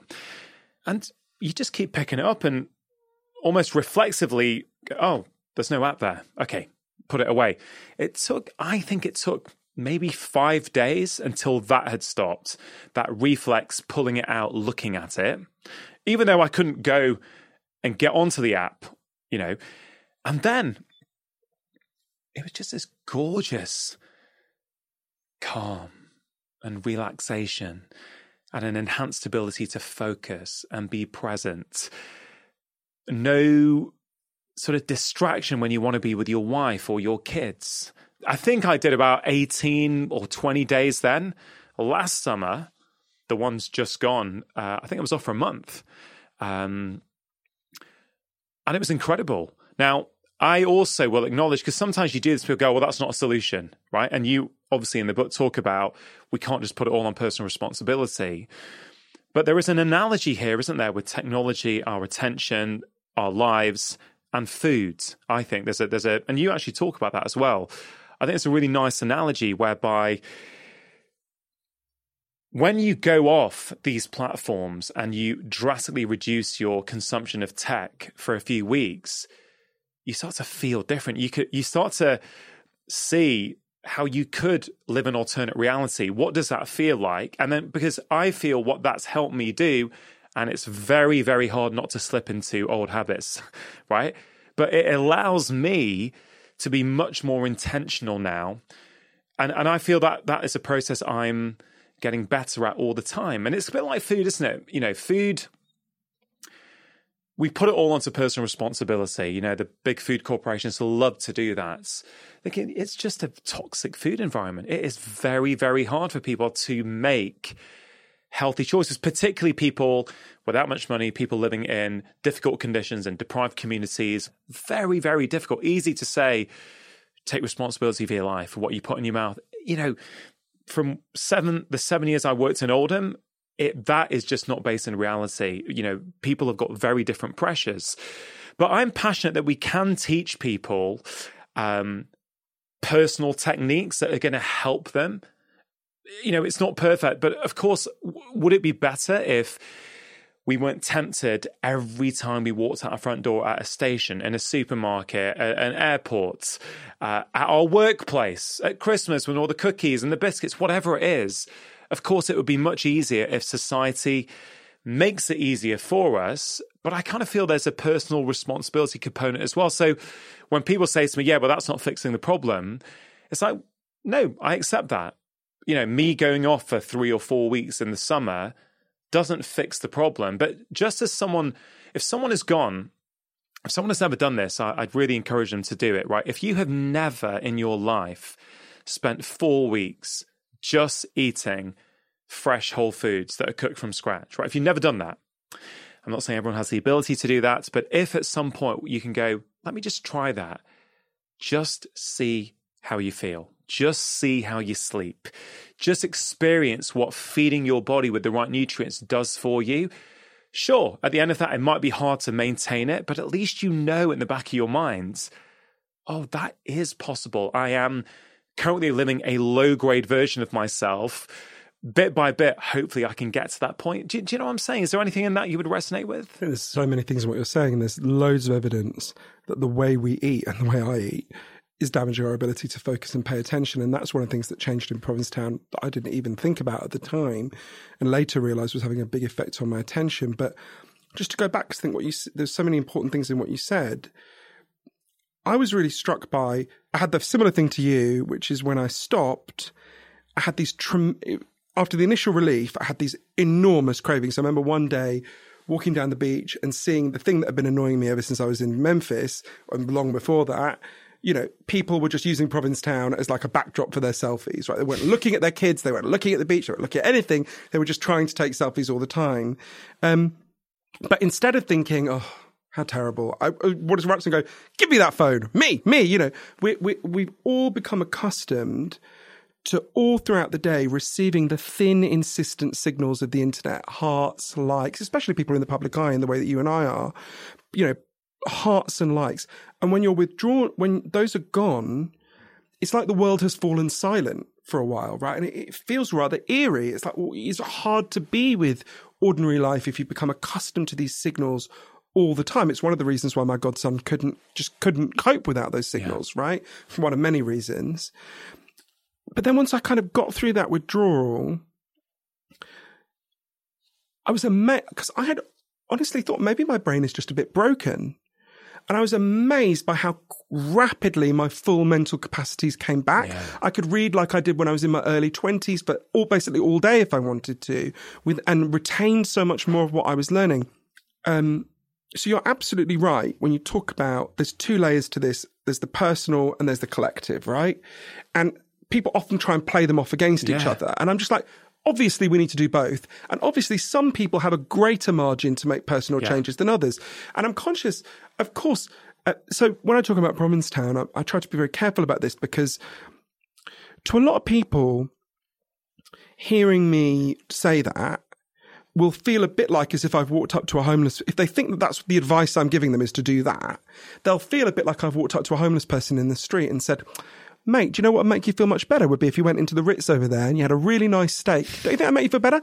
And the homeless person in Thailand stand and go, well, screw you. I'd love to do that. I can't do that. Yeah. And at the moment, we live in a gap between what many of us want to do and what many of us feel we can do. Yeah. And together we can close that gap. So some of that is about empowering people in their everyday life to know more about these factors that are invading our attention, of which tech is only one of the 12. Um, and, and, and empower them to fight back at a personal level. And there's all sorts of techniques. I, am going to give you a very simple example. I have, um, in my office and in my flat, a, what's called a K safe. It's very simple. It's a little plastic safe. You take the lid off, you put your phone in it, you put the lid on, you turn a dial at the top, and you, it'll lock your phone away for anything between five minutes and a week, right? Every day I lock my phone away for four hours a day. Every day, just so I can get really? every day every day without fail. Not at the moment because I'm doing book promotion, but in normal. Can, can you hack it if you need to? If you need. I mean, if there was a fire, I could smash it. I could just throw it on the floor. No, but there's no easy way to put a code in and go. No, oh, no, you no. There's what? no way you can get it out. I mean, you could smash it and buy a new K safe. It wouldn't be that difficult to smash it. if How I do you just spell that? K just K hyphen safe, right? Uh, so there's. Uh, I'm going to send you one to thank you for doing this interview. uh, so there's so there's all sorts of personal technique techniques like that, right? Everyone should buy a K safe. Can right? I give one to my wife? Uh, I will definitely exactly. You can hand it to her without She might edit judgment. that out, actually. um, so there's definitely uh, all sorts of personal techniques like that. But a lot of people, again, will hear that and go, right, but I can't do that. So I want to talk about a collective solution that would help make it possible for many people to do that. It's a collective solution we can all fight for together. Um, in France in 2018, they had a big problem with what they called le burnout, which I don't think I need to translate. And the French government, under pressure from trade unions, uh, got a guy called Bruno Mettling. I apologize for my appalling accent to all French people, um, who's the head of Orange, their biggest telecom company, one of the biggest. And they basically said, figure out what's going on, right? So he does this commission, he looks at all sorts of things, and he discovered 35% of French workers felt they could never unplug because their boss could text them at any time of the day or night and they would get in trouble if they didn't respond, right? So I remember when we were kids, the only people who were on call were the prime minister and doctors, and even doctors weren't on call all the time, right? Now, almost half the economy is on call, right? Which means you can never just totally switch off and spend time with your kids. You can never just be in the bath and completely relax. You can, you want to read a book, but you're being pulled away by this fear, right? So, the Mettling recommended and the French government introduced into law very simple reform everyone in France has a legal right to disconnect. Just means two things. One is you have a right to written and defined work hours, and you have a right to never have to check your phone or take work calls outside those legally defined work hours. So I went to Paris to look into this. Big companies get fined. When I was there just before, Rentokil got fined 70,000 euros because they told off a worker for not checking his email an hour after he finished work. 70,000 euros straight away, fined, right? So you can see how that's a collective reform that won't have, won't just be handed down. We have to fight for it together. But if we get that, that's a social change that makes it possible for people to begin to make these individual changes. Because at the moment, there's no point giving someone in that position, um, a self help talk if they literally can't do it, right? Now, there will be some things almost everyone can do, but that's a really big thing, not being able to never check your phone. We've got to free people up to do the things they need to do. We've got to have, um, in the same way that obviously women had to have and still have to have a feminist movement to demand their right to their bodies and their lives. I think we need to have Yeah. a movement to protect our attention collectively, right? To take on the forces that are stealing our attention and reclaim it from them. And that goes way beyond tech, right? Bosses, that's not a tech thing, right? And most of the smartphone has enabled it, but that's about our bosses interfering in our lives and effectively getting us all to work overtime all the time. Yeah. I, I love those kind of systemic solutions. I, I give lots of talks to companies on wellness and how to change culture at work. And quite a few times I talk to senior management and say, listen, guys, if you want to send an email at 10 p.m. to people who work underneath you or who report to you, is probably a better way of, of saying it. Um, maybe that works for you. Make sure you tell them clearly that they're not expected to look at it, that you don't expect a response. And there's even these programs now. You talk about collective, um, you know, collective action we can do. There are programs that I think some companies now bring in where, because some people like to work at different times, right? You know, we've got the freedom now with the internet. One of the great things about it, which again can go the other way and interfere with other aspects of our life, is that well, people do have a bit of autonomy as to when they do certain things. So someone may want to finish off their work emails one evening and they can press send, but it doesn't go out. It doesn't it doesn't get delivered to the uh, colleague's inbox till you know eight thirty the following morning. So they're not even going to see it, even if they are looking. So I think those things are are, are pretty good. I I find that idea of a K safe interesting because on one level it's kind of like we want our smartphones, and again, there's so many benefits of them. But we want them so much that we're not going to downgrade and get a dumb phone or be more intentional with our use, which I know is very, very difficult. We're physically going to buy something to put it in a bank that we can't. do you know what I mean? It's kind of something I think it says something about where we've got to as a society, I doesn't think it? it, it? reminds me a lot of what Tristan Harris said when he testified before the Senate. He said, look, you can try having self control, but every time you Yeah, open these apps, there are 10,000 engineers at the other side of the screen trying to break your self control. So we have to have both those mechanisms. Or think about, it's interesting you were talking about talking to bosses. So there's there's lots of factors in the way we currently work, and actually this begins with our kids at school. The way our schools work is destroying children's Oh, attention. man. We could talk we about could that, do but two hours on that alone. I know I it- this makes me so angry. Yeah, the last, as you know, the last quarter of the book is about Yeah. how we're destroying our kids' attention, and actually, tech really isn't the biggest part of that. But the the um, in terms of bosses, it's really interesting because I was thinking as you were saying that about an amazing man I got to know. Um, named Andrew Barnes, who did a really interesting experiment with his company. Andrew is British originally, and he worked in the City of London, the financial sector, um, in 1987, just after they deregulated it all, so the big bang. So you remember, like from when we were kids, people shouting each other across the, you know, stock exchange floor, going "sell, sell, sell," right, with big hairsprayed hair. He was that guy, right, one of them. And in that world, um, as they would have put it, this is not the way I would put it. You were, you know, a wuss if you came to work later than seven thirty in the in the morning, and you were a pussy if you left before seven thirty p.m. Right? And so for half the year, Andrew would leave for work in the dark and get home in the dark. And he, he said to me he missed the feeling of the sun on his face. He never saw his children. He had to build a relationship with his children many years later. It was exhausting. It hugely depleted him. And he made this really bold decision to just leave, right? But a lot of people stayed. But even after he left, he, he went to Australia and then New Zealand and built a very successful series of companies. But he always remembered that feeling of just exhaustion and depletion. And one day in 2017, he was on a plane and he was reading a business magazine. And he just happened to read this uh, a, a- report about a study that showed the average worker sits at their desk for eight hours a day, but is only actually focused on their work for three hours a day. And he was really struck by this, right? He thought, God, that that's you know that's bad for everyone, right? It's bad for the individual because their life is passing them by. It's bad for the employer, you know, they're not getting good value. And he had an idea. He thought about the exhaustion he'd experienced. And Andrew had an idea. He said, Well, if this is true of my workers, he ran a company called Perpetual Guardian who manage wills and trusts, employs 240 people. Andrew asked himself, Well, if that's true that my workers are exhausted and therefore can't focus, if I gave, if we moved to a four day week, but we had exactly the same pay, so we went from five days a week to four days a week, if that increased the amount they paid attention just 45 minutes a day, then we'd be it would have paid for itself the experiment right? It would have we'd be producing as much in four days as five.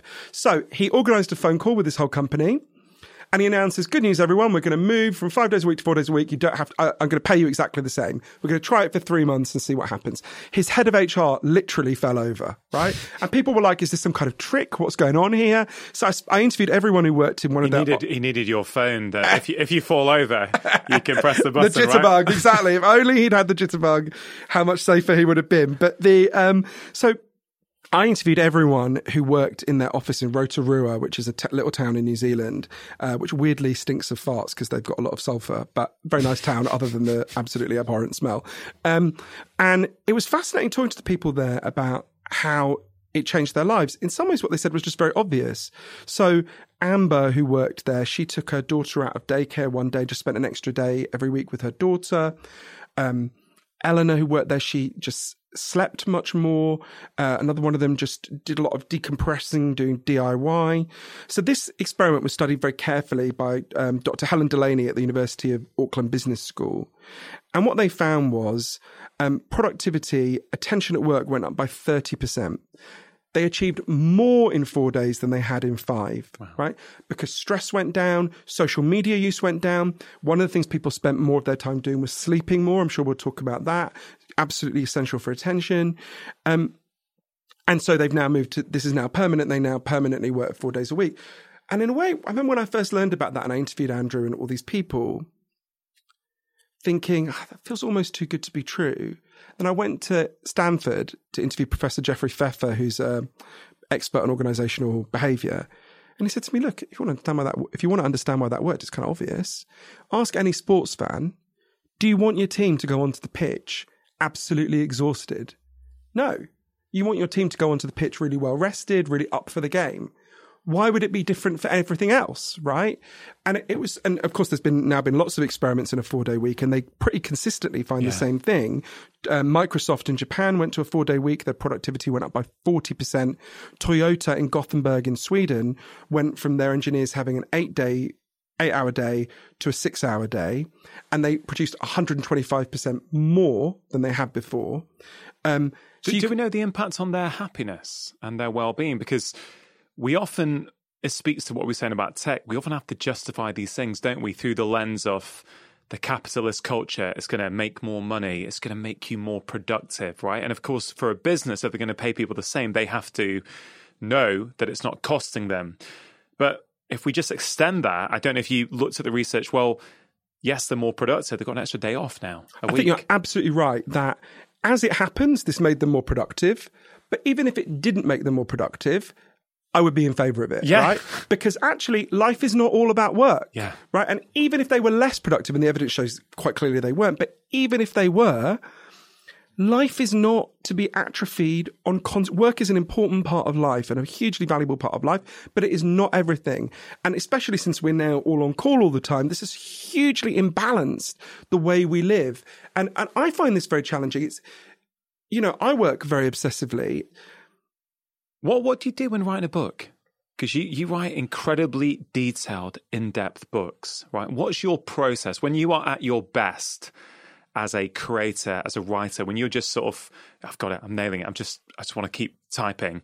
What does that kind of day look like for you? So it's interesting. This relates to another thing that I learned a lot about. Um, I kind of understood this part of my behavior much better after I'd interviewed the, the leading expert in the world on this. So for me, when work is so much about getting into a flow state, and everyone listening will have experienced a flow state at some point in your life. So a flow state is when you're doing something that is meaningful to you and you just get really into it. And in that moment, time seems to fall away, your ego seems to fall away, and attention comes effortlessly, right? You're just in it. And um, I interviewed the leading expert on flow states, the man who first coined the phrase, Professor Mihaly Csikszentmihalyi uh, in Claremont in California, who sadly died recently. Yeah, wow, you got to interview. I've written about him loads, like you. It's just you got to meet the guy. Such wow. a great man, and it was. The, I think. I think it was the last interview he ever did as well. It's a totally amazing. He was very unwell when I interviewed him, but he was such an extraordinary person. And and the thing that's really important about flow is flow is a form of deep attention that all humans can give. It's the deepest form of attention we can provide. Um, but it's a form of attention that doesn't feel like a huge amount of effort, right? When when you're in flow, it's not like memorizing facts for an exam where you're like, okay, what's this, what's that? You, you can force yourself to do that for a while. Flow comes easily. Um, and I was so really interested in looking at his research. Which obviously, he researched this for over 50 years. Figure out, well, how can we get into flow states? How can we maximize our chances of getting into flow states? And from what I read of his research and from what he told me, there were three to me really key elements that are so important for the environment in which we now live. The first, and he was very clear on this, is you've got to choose one goal, right? You've got to do one thing at a time. I want to climb this rock face. I want to paint this canvas. I want to take my child to the beach, whatever it is. If you are doing more than one thing, you will not get into flow. The evidence is very clear disruption destroys flow, right? The second element is you have to choose something that is meaningful to you, right? You can't flow into a goal that you don't care about. Yeah. So for me, I'm not going to get into flow playing football or painting a canvas or trying to play the cello because I'm rubbish at all of those things and they don't, I don't really care about them, right? I mean, I wish everyone who does them well, but it's not for me, right? The third element, and this was very helpful to me as well, was it massively helps if you choose something that is at the edge of your abilities. So let's say you're a rock climber. You don't want a medium talent rock climber. You don't want to just clamber over a garden wall. That's not going to get you into flow. Also, you probably don't want to try to climb Mount Kilimanjaro tomorrow because that's going to freak you out so much you're not going to get into flow. What you want is to choose uh, a rock face that is slightly higher and harder than the last one you did. When you're at the edge of your abilities, that's when flow is most likely to come. So you put in place these three factors and it's like drilling into yourself to get that gusher of attention. So for me, when I'm writing, um, a lot of it is about, okay, how can I, it's keying into the meaning of what I'm writing about. Why do, I always have a, for each of the books I've ever written, I have a list on the back of my office door and it just says, why does this matter? Right. And if I feel my attention faltering, I go back to the list and I'm like, why does this matter? Okay. So attention matters because if we can't pay attention, we, I, well, I literally just had my godson's name was the first thing on the list because I, I, could just picture him. Yeah. I could see his attention was screwed. That matters. And there's lots of kids like him. Uh, secondly, it was if you can't pay attention, you can't achieve your goals. Thirdly, it was, um, everything you've ever achieved in your life was because you paid attention to something. If you lose that, you will lose your achievements. Pay attention. That was just kind of advice to myself. There were other things on the list. I'm trying to remember what they were now. So I, I, for me, it's about keying into the meaning, doing something that's a bit harder than what I've done before. It's a different kind of, but it's kind of related to the books I've done before. Book I'm writing now about this series of crimes in Las Vegas that I've been researching for 10 years. That's at the edge of my abilities, right? That's a, that's, it's not my comfortable bailiwick Yeah. of what I've been doing. Um, and, and, and again, it's about just doing that one thing and not trying to do anything else. So for me, it, uh, some people say about writing, oh, and look, different people have different things that work for them. But some people are like, oh, you, you have to have a routine where you sit at your desk, even if you're not writing, just to make your, I, I don't do any of that. I just, I key into the flow, I key into the meaning, and then it comes. And some days it doesn't come. Yeah.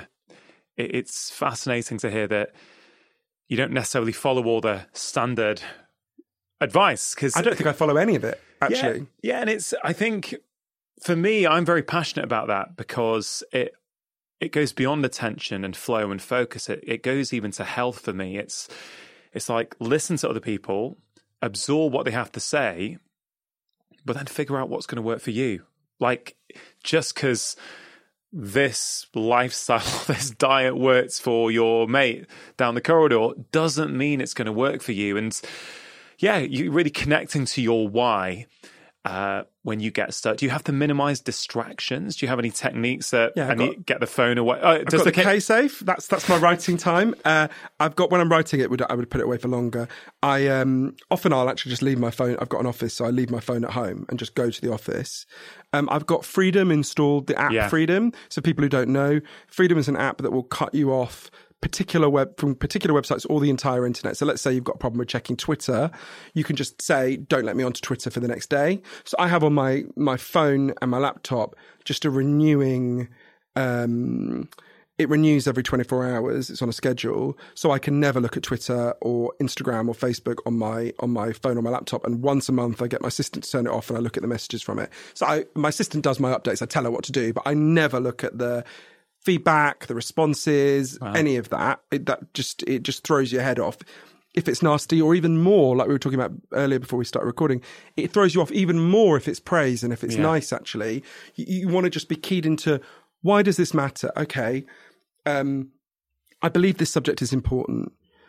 I interviewed the leading people in the whole world about it. They told me really important things. I think I've learned how together we can deal with a lot of the things they've told me. When I key into that meaning, I don't feel anxious. I don't feel distracted. When I get into the zone of like, the book is about to come out, it will have come out by the time this broadcast happens. If I get into the zone of what will people say about it? How will it be received? How many will it sell? Then you just get into the zone of anxiety and, and, and actually attention problems, right? And uh, anxiety causes attention problems and it, and it's a circle. Um, so just the more you can be plugged into the meaning. I had a really interesting conversation in Moscow with a guy called Dmitry Leontiev, who is um, one of the leading um, psychologists in Russia. His grandfather was probably one of the three or four most important Russian psychologists ever. And he said to me, I thought it was so interesting. He said to me, um, you know, when Russians, when we hear British people and Americans talk about their philosophers talk about the, the meaning of life is the pursuit of happiness. It's even obviously in the American Constitution, the pursuit of happiness. You think philosophy is all about happiness. To us, that sounds like a child's philosophy, he said. We think life is about the pursuit of meaning. And when you are pursuing meaning, you can tolerate a great deal of unhappiness, right? As Russian his, the whole of Russian history shows you, right? Um, but meaning is, and, and he, he applied that to attention, and he's absolutely right. When something is meaningful to you, attention will come much more freely than when attention when something is not meaningful. And this is one of the ways in which what we're doing in our school system is such a disaster. Because what we've done is we've restructured the school system even more than it was before around meaningless and arbitrary tests, right? I remember at school when you had to learn for tests, and you'd say, "Why are we learning this?" And they'd say things like, "Because you have to," or "Because there'll be a test on it." And I'd be like, I, "When I was a kid, I could read at home all day. In school, I couldn't read. I would have been diagnosed with ADHD today because it was just meaningless to me. I hated it. I was like, I will, I refuse to learn something where I'm not told what the meaning of this is, Yeah. right? Uh, but we've restructured the entire school system. So in 2002, George W. Bush passed a thing called the No Child Left Behind Act, which massively restructured American schools around rote learning and testing. And in the four years that followed, ADHD diagnoses went up by 23%. Children can't pay attention to things that are meaningless to them. We've created an arbitrary school system that is um, extraordinarily boring to them. It's one of many changes in childhood that have damaged children's attention. It's only one, and it's only one of the harms in in in education. But does that ring true to you, Rangan?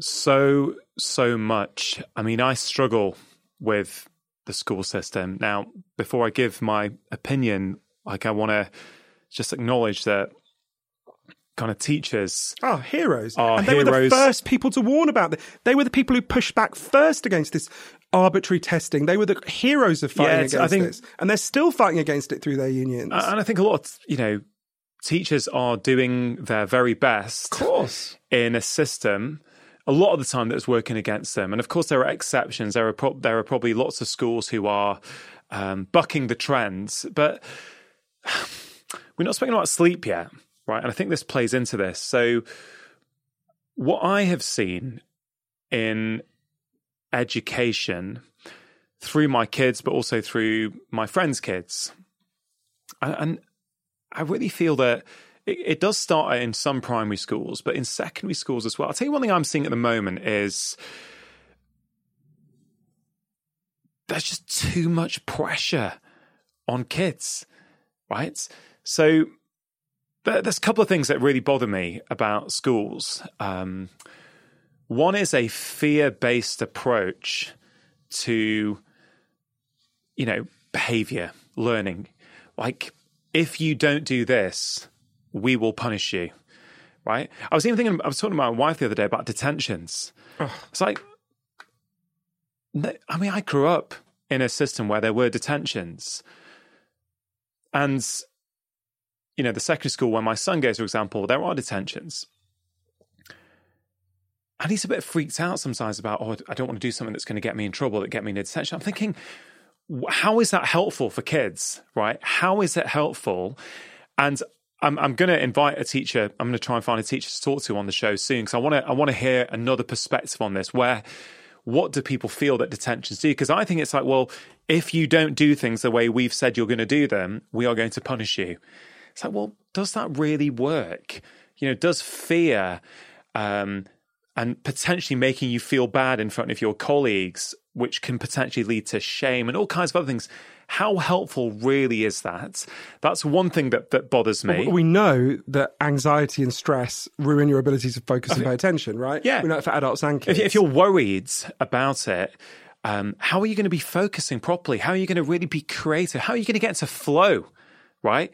If part of your brain is worried about doing something wrong because then I'm going to get in trouble. So I think there's still a hangover from older ways of uh, educating. And I'm looking at this through the lens of someone who's, you know, I've got 20 years experience as a medical doctor. I'm hugely passionate about health and well-being. Like you write a lot about this kind of stuff. And the other thing that I've seen creep in over the past couple of years is tech. And I think, you know, of course there are benefits with technology. And, you know, you beautifully explain in the book how we can be using technology to help us, you know, enhance our humanness. But here's the problem I see, right? If kids are being, if, if kids are coming back stressed out, they've got a ton of homework because it's important to do lots of homework and hit these targets when you're 11 or 12 for some reason. Um, and then your homework is either on a screen or to look at it or to do it, you have to go onto your Google Classroom on a screen. Well, I know full well what looking at a screen in the evening does to your melatonin levels, This is a hormone in your body. It shifts it, it delays the onset. So if kids are looking at screens in the evening, doing their homework, they are not going to sleep well. So they are going to be knackered the next day. They're going to not be able to pay attention. They're more likely to get a detention. They're more likely to make poor food choices. They're going to be better, they're going to be less able to emotionally regulate. So you know, I'm going on a bit of a rant here. I don't mean to, but No, you're I'm 100% so passionate about this that I honestly don't feel sometimes that someone stepped outside it and looking at the big picture, going, "Wait a minute, what are the?" Like when I see a patient, Johann, the way I approach it is, okay, there's all kinds of things that are going on, and I try and th- I try and think clearly and go, okay, wrong. There's there's infinite things that you could do with this patient, but what are the key upstream things that if you turn that lever, you're going to eliminate by default some of the downstream ones? And I would say for a school, get the homework off the screens, right? You, you, we're now we're now in the um, winter in the UK. It gets dark at four thirty, right? On an evolutionary level, as it gets dark, we don't want to be looking at screens. But every kid who has homework on screens, right? And let's not even come into phones and potentially gaming in the evening, what that's doing, right? I, I'm not advocating we go back to times where screens don't exist, but I think these kids are young, right? We, we all want, all parents, all teachers want the best for their kids. Looking at screens in the evening, giving the homework on screens, it is absolutely not going to help them. And you, you, you, as a as a culture, if you talk about that with your kids, if you say, no, you know what, we don't need to give it in this way, we're going to give the homework in the old fashioned way. I think by default, without doing anything else, you improve sleep quality, you improve attention, you improve focus, and you probably reduce detentions as well. You're totally right. But I would go even further. I would say, in terms of looking at the big picture, let's look at the country in the world that has the most literate children and the lowest levels of diagnosed attention problems anywhere in the world. It's Finland. How does their school system work? Children in Finland don't go to school at all until they're seven, they just play. Between 7 and 17, they go to school between 9 a.m. and 2:30 p.m. They have no homework and they have no testing until they're 17. What does that do? It produces incredibly happy, literate children, right? What we've done is we've created an education system which is drained of meaning, which drains the children of energy by exhausting them in all the ways you're talking about. Um, and that and that and that deadens them in a very basic way. And it was fascinating for me to to go to the places that have tried to reverse this and seeing what it does to children's attention and focus. So one of the what we've seen, you and I, I think we're the same age, aren't we? I'm 42. I'm a smidgen older, Okay, but yes, older, right, I'm in my early 40s. That's okay, let's yeah, let's 44. let's right. Okay, well, we're the same age. Um, so when I was seven and you were nine, for every child that was diagnosed with attention problems then, there is now a hundred children diagnosed with attention problems, right? In Britain. In the US, it's an even bigger increase, right? And some of what's happening there is there are real genetic contributions to attention problems for some people that would have been unnoticed in the past that are now getting picked up on. That is a real factor that does contribute to some children struggling to focus. But I think the evidence is clear that something much bigger is happening, which is there have been a series of transformations in childhood that are, that are genuinely producing children who are less able to focus and pay attention. There's been a transformation in children's diets. The way we eat ruins our ability to focus and pay attention. Children, on average, sleep 80 minutes less than they did a century ago. There's all sorts of factors there, I'm sure we'll talk about. But for me, the single biggest factor after speaking to so many experts, but I mean, it was fascinating. Um, Professor Joel Nigg, who's the who I interviewed in Portland and Oregon, who's one of the leading experts on children's attention problems, said that we now live in what he called an attentional pathogenic culture, in which it is very hard to form attention and maintain attention because of so many of these factors that are weighing particularly on children. But the, for me, the biggest was something very simple, which is there was really strong evidence that children develop attention and an ability to learn through playing freely with each other. Yeah. And there has been a collapse in free play. So in the US, we're slightly better than this, but in the US, only 10% of children ever play freely without adults outside their home. Ever.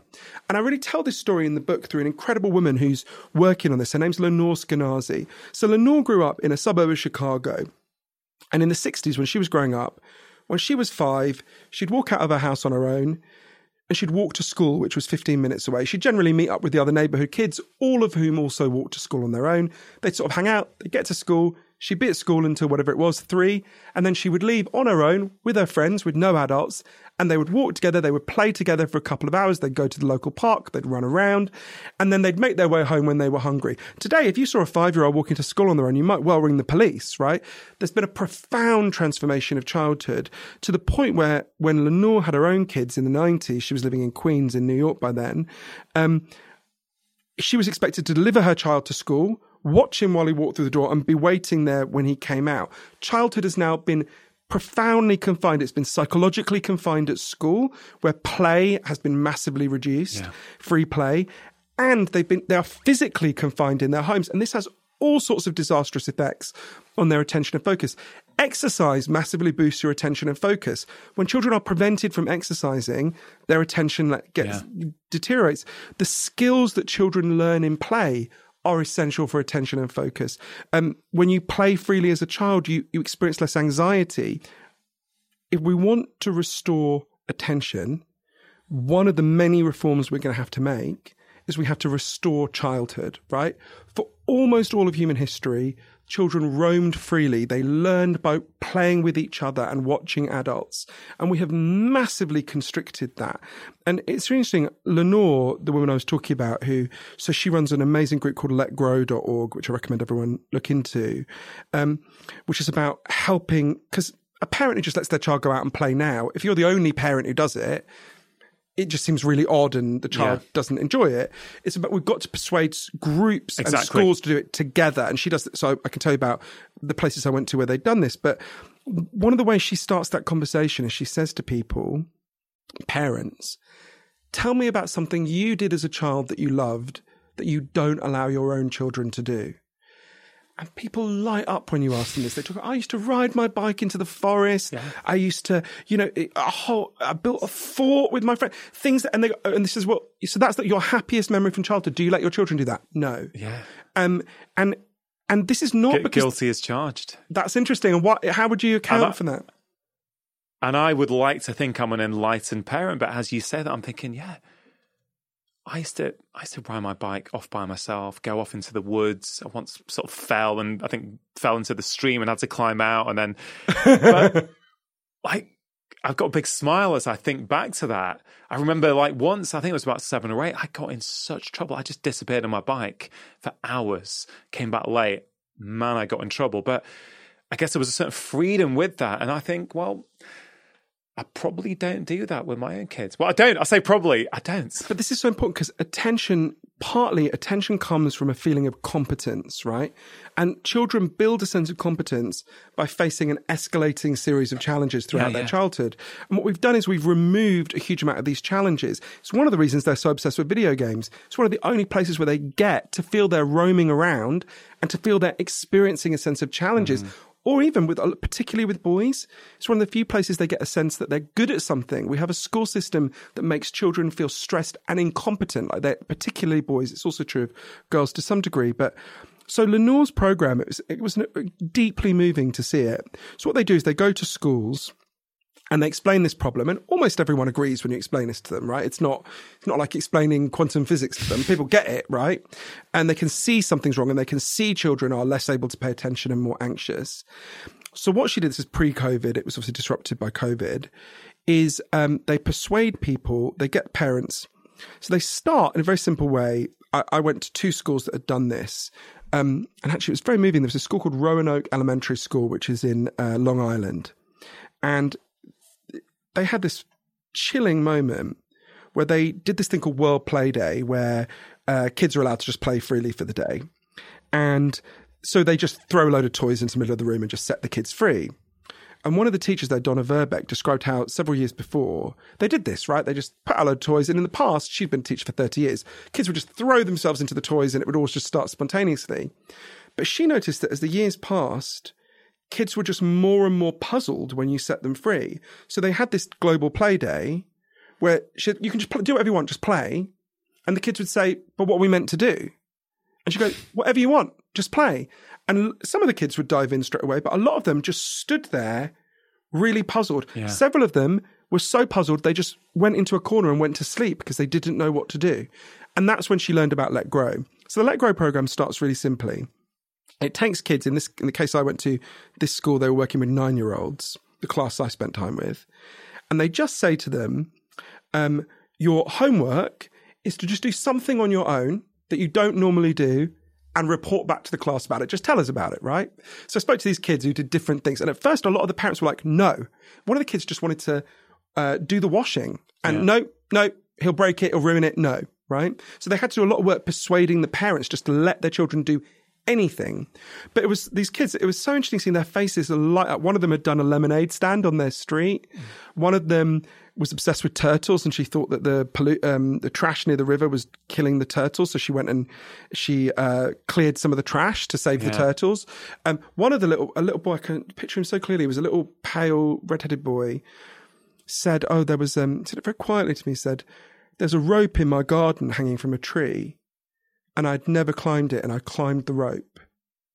And I remember Lenore was with me, and she said, "In what previous generation would there have been a rope in the garden that's obviously there to be climbed, and you'd have a healthy nine-year-old boy, Yeah. and he wouldn't even think to climb it? But you could see the kids that that lighting up when they talked about this. There was one boy, I'll call him LB, that's not his real name, who Ah, it was so moving. He he had decided. So he was always being um, treated as a kid who was not competent. He wasn't good at academic stuff. It was constantly a fight with his mum to get him to read. And he decided he wanted to build a uh, a raft. Initially, just a small model raft.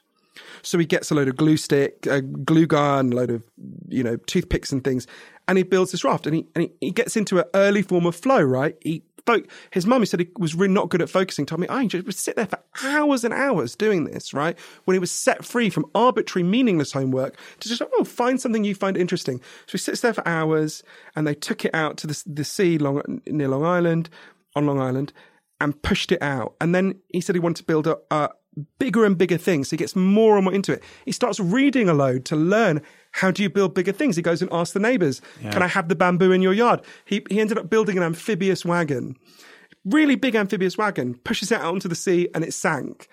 And I said, "How did you feel?" And he said. I was sad, but I was determined to make it work. And he was explaining it in all this detail.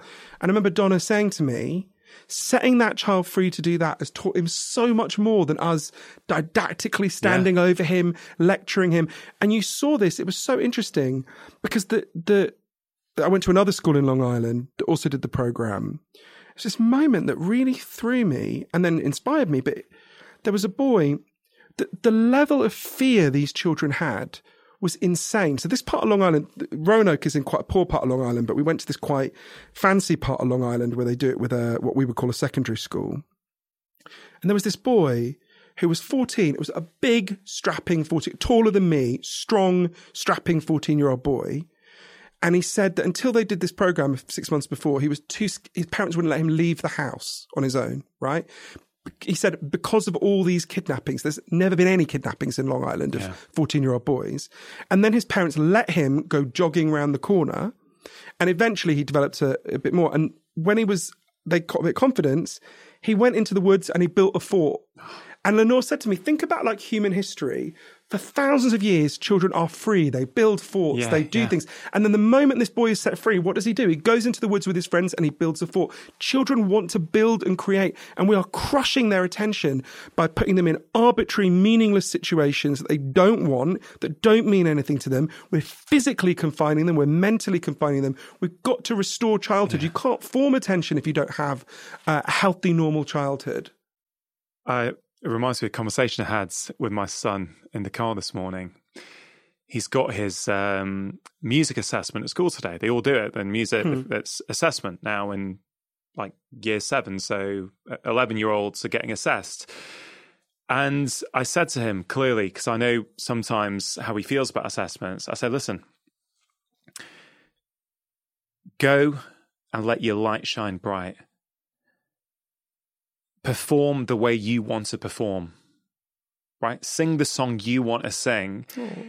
And it doesn't matter what assessment you get. I said, all these artists, because he wants to be a musician at the moment, right? Hmm. I said, all these artists you hear, I tell you, 99% of them were breaking rules. They weren't conforming to this is how you do this, this is how you play this, right? Of course, there's a place for that. But I'm trying to, again, go if you feel that you've performed to the best of your ability and you enjoyed it, that's all that matters. That's all that matters. That's think, that's music. That's creativity. Do not worry.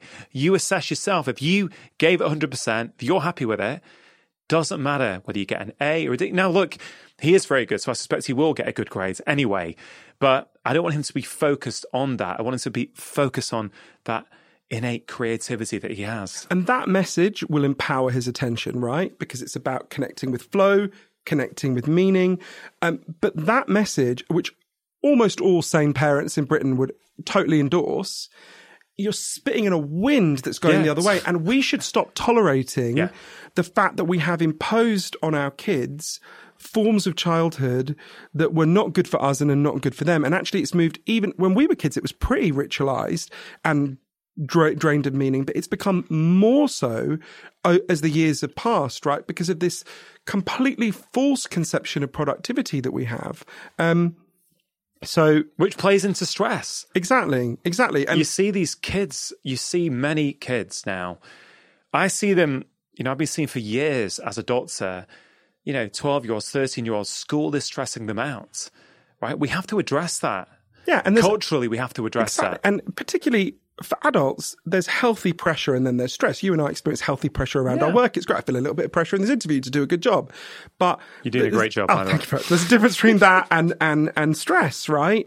Um, which is where you feel overwhelmed by the pressure you experience, and um, it was really interesting. I spent a lot of time talking to experts about stress and what we can do about uh, do about this, and it was one of the people who most taught me about this was an amazing woman called Dr. Nadine Burke Harris, who's now the Surgeon General of California, the most important medical officer in she the state. a book on childhood trauma. Yeah, right? The Deepest Well. Yeah, yeah. Uh, Nadine is a completely amazing person, um, and I spent a lot of time discussing stress with Nadine. And she made a kind of breakthrough on understanding this in relation to children. Now, the thing she was looking at was very extreme, but it, it helps us to understand milder forms of stress. So Nadine grew up in Palo Alto and, um, every day when she left school, she felt this anxiety because the way she would put it, she didn't know whether she was coming home to nice mom or scary mom because her mother was an amazing woman in many ways, but had paranoid schizophrenia. And so you can imagine it was a very challenging childhood. And Nadine coped by being like an absolute grade A student. She went to Harvard. And then when she left Harvard, she went to work in Bayview, which is a very poor part of the San Francisco Bay Area, the poorest part, because she wanted to give back. And, um, I mean, it's a really frightening area. You know, the very first day she's there, a 17 year old got shot right next to her. Um, so there's a lot of stress and anxiety in Bayview through no fault of the people who live there. Um, and Nadine starts working with kids. So she's working in a clinic with kids. And she notices that their diagnoses of ADHD are just off the scale, like so much worse than in wealthy areas. She's like, well, what's going on here? This we need to figure this out. And so Nadine's looking into it more and more. And she decided to do uh, a study where she looked at um, all the kids who worked there and assessed the level of trauma they'd experienced. They did very detailed interviewing and analysis of their backgrounds. And what she found is kids who were experiencing four severe forms of stress were 32.6 times more likely to be diagnosed with ADHD than kids who were experiencing no forms of stress, right? No severe forms of stress. 32.6 times. I mean, that's a staggering figure. Subsequent studies have yeah. found sort of a, a similar effect, as uh, uh, a large effect that, that stress causes attention problems. Now that's true for the kids in Bayview, but that's true for all of us. And one person who really she, she helped me to understand it. it was another person who did as well. Uh, particularly made a breakthrough with me. I remember Nadine saying to me, I was asking well, why is stress so bad for our attention? And she said, look, imagine you were attacked by a bear. Imagine tomorrow, you know, a bear savages you, not very likely in Greater Manchester, but maybe they escaped from the zoo, right? Um, in the aftermath of that, something will happen to your attention. It will flip. So it will flip from your normal attention, where hopefully you can focus on the things in front of you, to a state called vigilance, where you are scanning the horizon for other bears, right? You're just, yeah. it's an involuntary physical response. You're scanning for dangers. Okay, now imagine you're attacked by a bear again. You go into a state called hypervigilance, where you are just constantly on the lookout for risk and danger.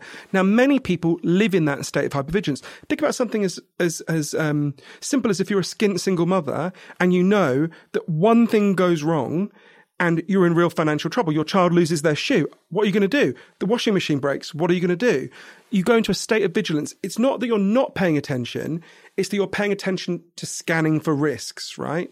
And there was a child psychiatrist mm. in Adelaide, in Australia, Dr. John Jureidini, who said to me, you know, deep focus is a really good strategy when you're safe, right? Sitting down and reading a book is a great thing to do when you're safe. Yeah. If you're stressed and in danger, deep focus is a very foolish strategy. If you're sitting in Bayview and you could get shot at any moment, sitting down and reading a book is you, are smarter to be scanning for who might shoot you, right? You could, and I think what's happened is, of course, that's a very extreme form of stress, but a lot of us are living in a much greater state of vigilance than we need to be. It's as if the way we feel is a signal right? So if you can focus deeply on something, I guess it's in many ways, at least at that moment in time, you feel relatively safe because you're able to switch that off and focus. And so maybe some people who are struggling to focus and have their attention where they want to, maybe it's not a failing of them. Maybe it's not that they need to work on their attention. Maybe that is a completely appropriate response to the state of their lives. 100%. This is, right? I'll give you an extreme example. Nadine was working with a, a, a boy who, she obviously didn't tell me his real name, but I'll call him Robert, who um, was brought in. So he had been diagnosed prior to working with Nadine with ADHD. And uh, his attention wasn't getting any better, and he said he didn't like being given these stimulant drugs. So Nadine starts to interview Robert and his mother in great detail. She starts asking, well, when did it begin, these attention problems? It turned out in Robert's case, it took a while for the story to come out, and it was a horrendous story. Um, one day, Robert's mother had come home and found her boyfriend sexually abusing him in the shower. And Robert's mother had herself been sexually abused and groomed as a child, and she felt she couldn't challenge this man. So she did something she felt really ashamed of. She sent him away to live with his dad. But he would come home every weekend. So, of course, he was seeing this person who'd sexually abused him every weekend. And of course, he goes into a state of vigilance, right? He's really scared for very good reasons. He's mm. that that fear is a necessary signal. It was communicating something to us that that child was in real danger. But of course, that signal was misread. Of course, I'm not saying all diagnoses of ADHD are like this, but in that instance, that that child was profoundly misread. Um, and I think we're doing that a lot. Yeah. A lot of these signals. I'll give you another example. This sounds like a joke. I assure you it's not. I went to interview a man called Nicholas Dodman, um, who is the pioneer of diagnosing dogs, cats, and walruses with ADHD. So one day, uh, a beagle named Emma was brought to to see Dr. Dodman. He's a British um, veterinarian, but he lives in in um, Connecticut. And so owner brings in Emma the beagle and says, I've got a problem. My dog just runs around all the time and just barks madly whenever I leave the dog. So uh, Nicholas Dodman assigned the, the dog to a parenting class, um, parenting, sorry, I'll say that again. Uh, Nicholas Dodman sends the owner and the dog to training classes. And the training helps a little bit, but the dog still barks all the time, runs around a lot. So he diagnosed the dog with ADHD, which he was the kind of pioneer of applying these categories, which had formerly only been applied to humans, to non human animals. Uh, so he prescribed Ritalin for the dog. The dog stopped running around all the time, was much more kind of docile. Um, and the owner was really happy. And I remember interviewing Dr. Dodman, who's been a real pioneer of doing this with all sorts of animals. He gives um, Prozac to polar bears to stop them pacing about. I mean, there are parrots on Valium, thanks to him. There are walruses on antipsychotics. Um, half of all American zoos now admit they drug their animals to make them more quiescent. Um, it's a bit like One Flew Over the Cuckoo's Nest for actual cuckoos, right? And, and before I went to interview him, I thought he would say, um, oh, these animals have a genetic problem analogous to, you know, the humans we diagnosed with this, and that's why I'm diagnosing them to be totally fair to him, and I quite liked him as a person, he said, no, of course not. The polar bear is really unhappy and pacing around because it wants to live in the Arctic where it would walk 20 miles a day, and we put it in a tiny little cage. That dog dogs are meant to have at least three hours a day off leash. No American dog, no British dog, or virtually none get that, right? He, the, he used this phrase that really stayed with me. He said, they've got frustrated biological objectives. And he gave me an example. There was a dog that had, uh, that would be diagnosed with ADHD in this mad world, uh, that was running around all the time. Uh, its owners lived in a tiny apartment in Manhattan. And then they moved to a farm in upstate New York the dog stopped exhibiting all these signs of attention problems. Um, and I think that phrase, frustrated biological objectives, is really important. Yeah. We are the first human society in the last hundred years ever to think you can make small children sit still for eight hours a day. That's an insane yeah objective. We, what we do to our own bodies in terms of how we cram them in, how we, the pollution we expose them to, which causes all sorts of attention problems, the diets we feed them. Oh. We, we, are, we are denying our own biology unconsciously, un, un, unwittingly rather, um, and that in its sleep, humans need to sleep. I can talk all about, you know, some of that, yeah. but we deny many key aspects of our own biology. We treat ourselves like machines, but we are not machines and we cannot live by the logic of it machines. Is, it speaks to what you wrote about in Lost Connections, right? You are not a human being with broken parts. You're a human being with unmet needs. Yeah. Right? Same thing. I mean, two things from earlier in the conversation kind of spring to mind for me. One is about technology and you wrote in the book that you are a better person when you're not on Twitter, right? You're a better person when you're reading books. And it just made me think, you know, it's, it's a useful exercise, isn't it, for all of us to do? What kind of activities are we doing when we're the best version of ourselves, right? It's very rarely when we're rushing around, we don't have any time, that we're leaving nasty comments on people's posts or whatever, right? So that's one element, I think. I think many of us probably don't realize, as we've already mentioned, what technology, what the over unintentional use of technology is doing to our brains and who we are as people. But again, it also comes back to this idea at the start of the conversation that we're living in a perfect storm. And I'm drawn back to Rat Park, which I think you wrote about in Lost Connections, right? So you're going to have to remind people what Rat Park is. But here's a question for you. If we weren't living in the conditions in which we now are, if we weren't living isolated lives where we have moved away from our families and our communities for work, when we had time to see our friends, when we were all sleeping seven to eight hours a night, right? When we didn't have jobs that chained us to desks, so we we can't move our bodies to sort of naturally relieve sort of anxiety and tension that might build up in the day, right? If the conditions in which we lived were different, would technology still have this effect? Or would we get, would we be getting those needs met that we'd actually be able to use it in a different way? Do you know what it I mean? Would, it would have less of an effect. I think you're totally right. The analogy I use about this is it's like these invasive technologies arrived at a moment when our immune system was already down, right? So of course the virus comes along you know, even some people with healthy immune systems will get it, but the more your immune system is depleted, the, collectively as a society, the more people will get it. And I think we were, even just think about sleep, which we've mentioned lots of times. So I spent a lot of time interviewing the leading experts in the world on sleep, and there was this moment that really chilled me. So uh, I interviewed a guy called Dr. Charles Czeisler, who's at Harvard Medical School, where I interviewed him, who has made a whole series of breakthroughs on sleep. Um, he's shown that if you stay awake for 19 hours, don't feel like very much, you are your attention is as impaired as if you had got drunk. And if you go uh, a week with just six hours, you get to six hours sleep a night, you get to the same level. But in Britain, 23% of people sleep five hours a night. It's like staggering. A lot of us are living on the absolute brink of exhaustion. And there's one, he discovered loads of really important things about sleep and attention that I write about. But there's one thing that really haunted me. So he pioneered a, a, um, a technique, it's a very simple technique. You take two forms of technology and put them together. So there's a technology that can scan your eyes to see what you're looking at. And obviously we have PET scans that can scan what's happening in your brain. So he's looking at, well, what's wrong and looking at and what effect is that having in his brain? And what he discovered, he looked at tired people, not that tired, just tired people.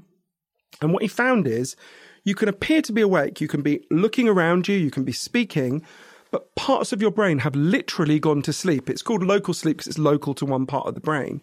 So for many of us, we appear to be awake, but we are not fully awake. Our parts of our brain have gone to sleep. And I found that such a chilling to realize how much that is happening around us. You mentioned that your son talked about drowsy driving, which is the fastest rising form of death or was before COVID. Um, you, you can see we are deeply exhausted. We are a bone tired society. And when you are, as um, Dr. Professor Roxanne Prichard, who's a professor of psychology at the University of Minneapolis and a, another expert on this, said to me, when you're sleeping, you're repairing, right?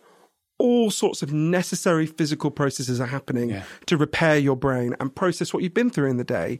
And we are not giving ourselves time to do that. And it shatters attention and, and, and focus. Goes, one of my key things with schools is, apart from the cultural traditions that I feel we have to start letting go of and, and rewriting.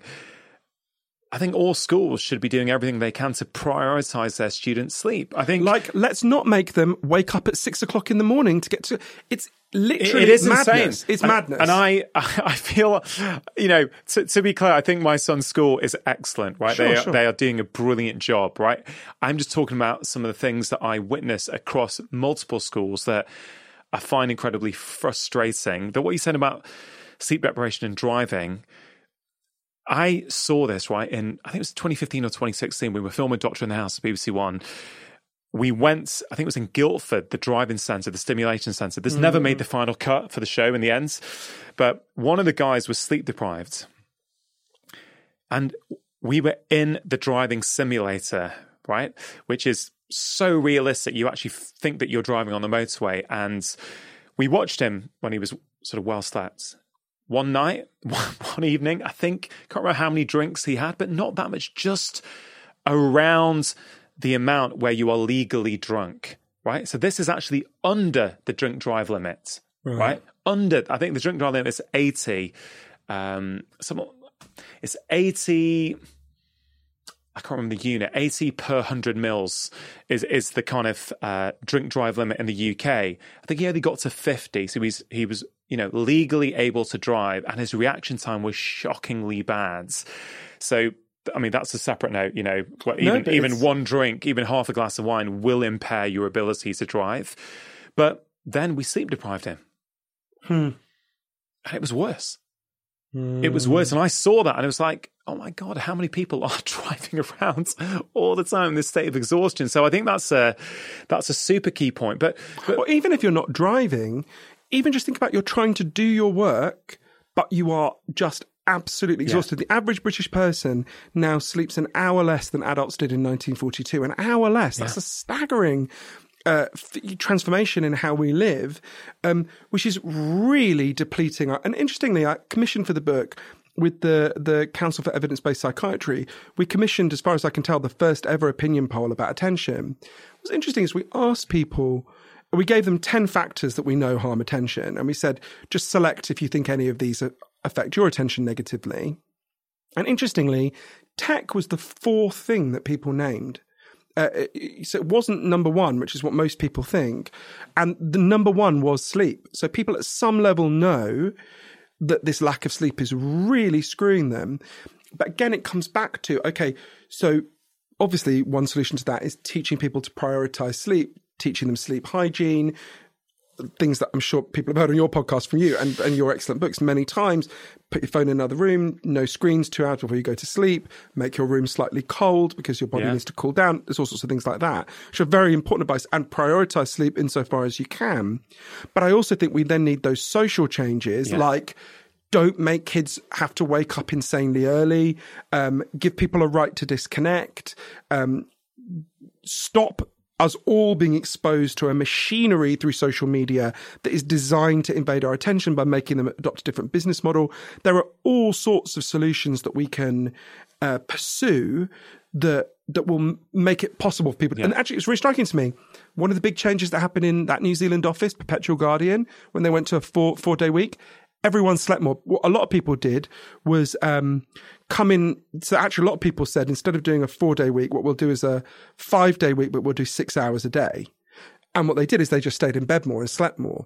So you can see how these changes free people up to do things that make them better. And that's one of the things you reported in the book about Provincetown that Yeah. you were sleeping well. You were like, you woke up and I think there's this one moment you describe, I just didn't feel I needed a coffee. Do you know, I had a really weird, it was really weird. I can remember this morning very clearly. I woke up, it was a month after I'd arrived there, and I went into the little kitchen in this beach house, and I, I remember very consciously thinking, I feel, what do I feel? You know, there's so much you're trying to identify what you feel in your body. It's like, this is, and I thought, oh, I've woken up and I'm not tired. Yeah. And I cannot remember a moment in my adult life before that where I had woken up and not felt tired. And so normally when I wake up, I like inhale caffeine, you know, like I hurl it into my face basically. Um, and, and I just thought, I don't think I need any coffee. Yeah. And it was a really genuinely peculiar moment. And I, I actually slept an insane amount. And again, I'm conscious that this will be enraging to a lot of people listening because I think I can't do that. And they're right. That's why we need this movement to free up more people to do it. It can sound like, um, you know, it can sound like a kind of grating, uh, display of privilege, which in some ways it is, if you don't also present it as, okay, but this, how do we all get to a point where we can achieve this? Um, but I, I, slept nine hours a night most nights I was in Provincetown. It was, I was amazed by how much sleep my body actually craved. That reminds me of something that happened in the first lockdown in the UK in March, April 2020. And of course, everyone experiences these things in different way, depending on sure. their job, depending on their uh, income levels, depending on the space they have in their own home environment, whether they have a garden or not, or you know, I so Of course, yeah. I totally understand that. But one thing my wife reported was that we look, I'm a super early riser. She is not. she doesn't like mornings. Certainly not the way I do. but I was sta- you wake up at four o'clock in the morning, don't you? half four, yeah. Jesus. But again, can I just, you know, that is something that I have uh, evolved to do since I had kids. Right. I say evolved. I have adapted my lifestyle to give me what I feel I need to be the best version of myself, right? So Even if my flat was on fire at four thirty in the morning, I think I'd be like, oh, I suppose this is how it ends then. Yeah, look, we're all different. And Yeah. again, I'm No, I'm so impressed. keen. I'm impressed by it, Uh, well, again, I don't think we necessarily need to be impressed because by saying impressed, we're No, you're right. I'm buying into that mad We're, we're all feeding. yeah. We all we we feed into that culture where it's oh man, that's amazing. Well, I don't. You know, I go to bed at eight thirty, so I don't watch telly. I don't. I don't know any film that's just been on. Right. I again, I don't miss it. I don't knowingly think, God, I wish I knew what everyone else is talking about. I don't know. I don't know who anyone is, celebrity wise. I don't keep up to date with stuff. I love my work. I love my family. I love, you know, trying to look after my mum. I love my life and I structure a life and I'm able to now. I'm able to now, right? And I'm aware not everyone's able to.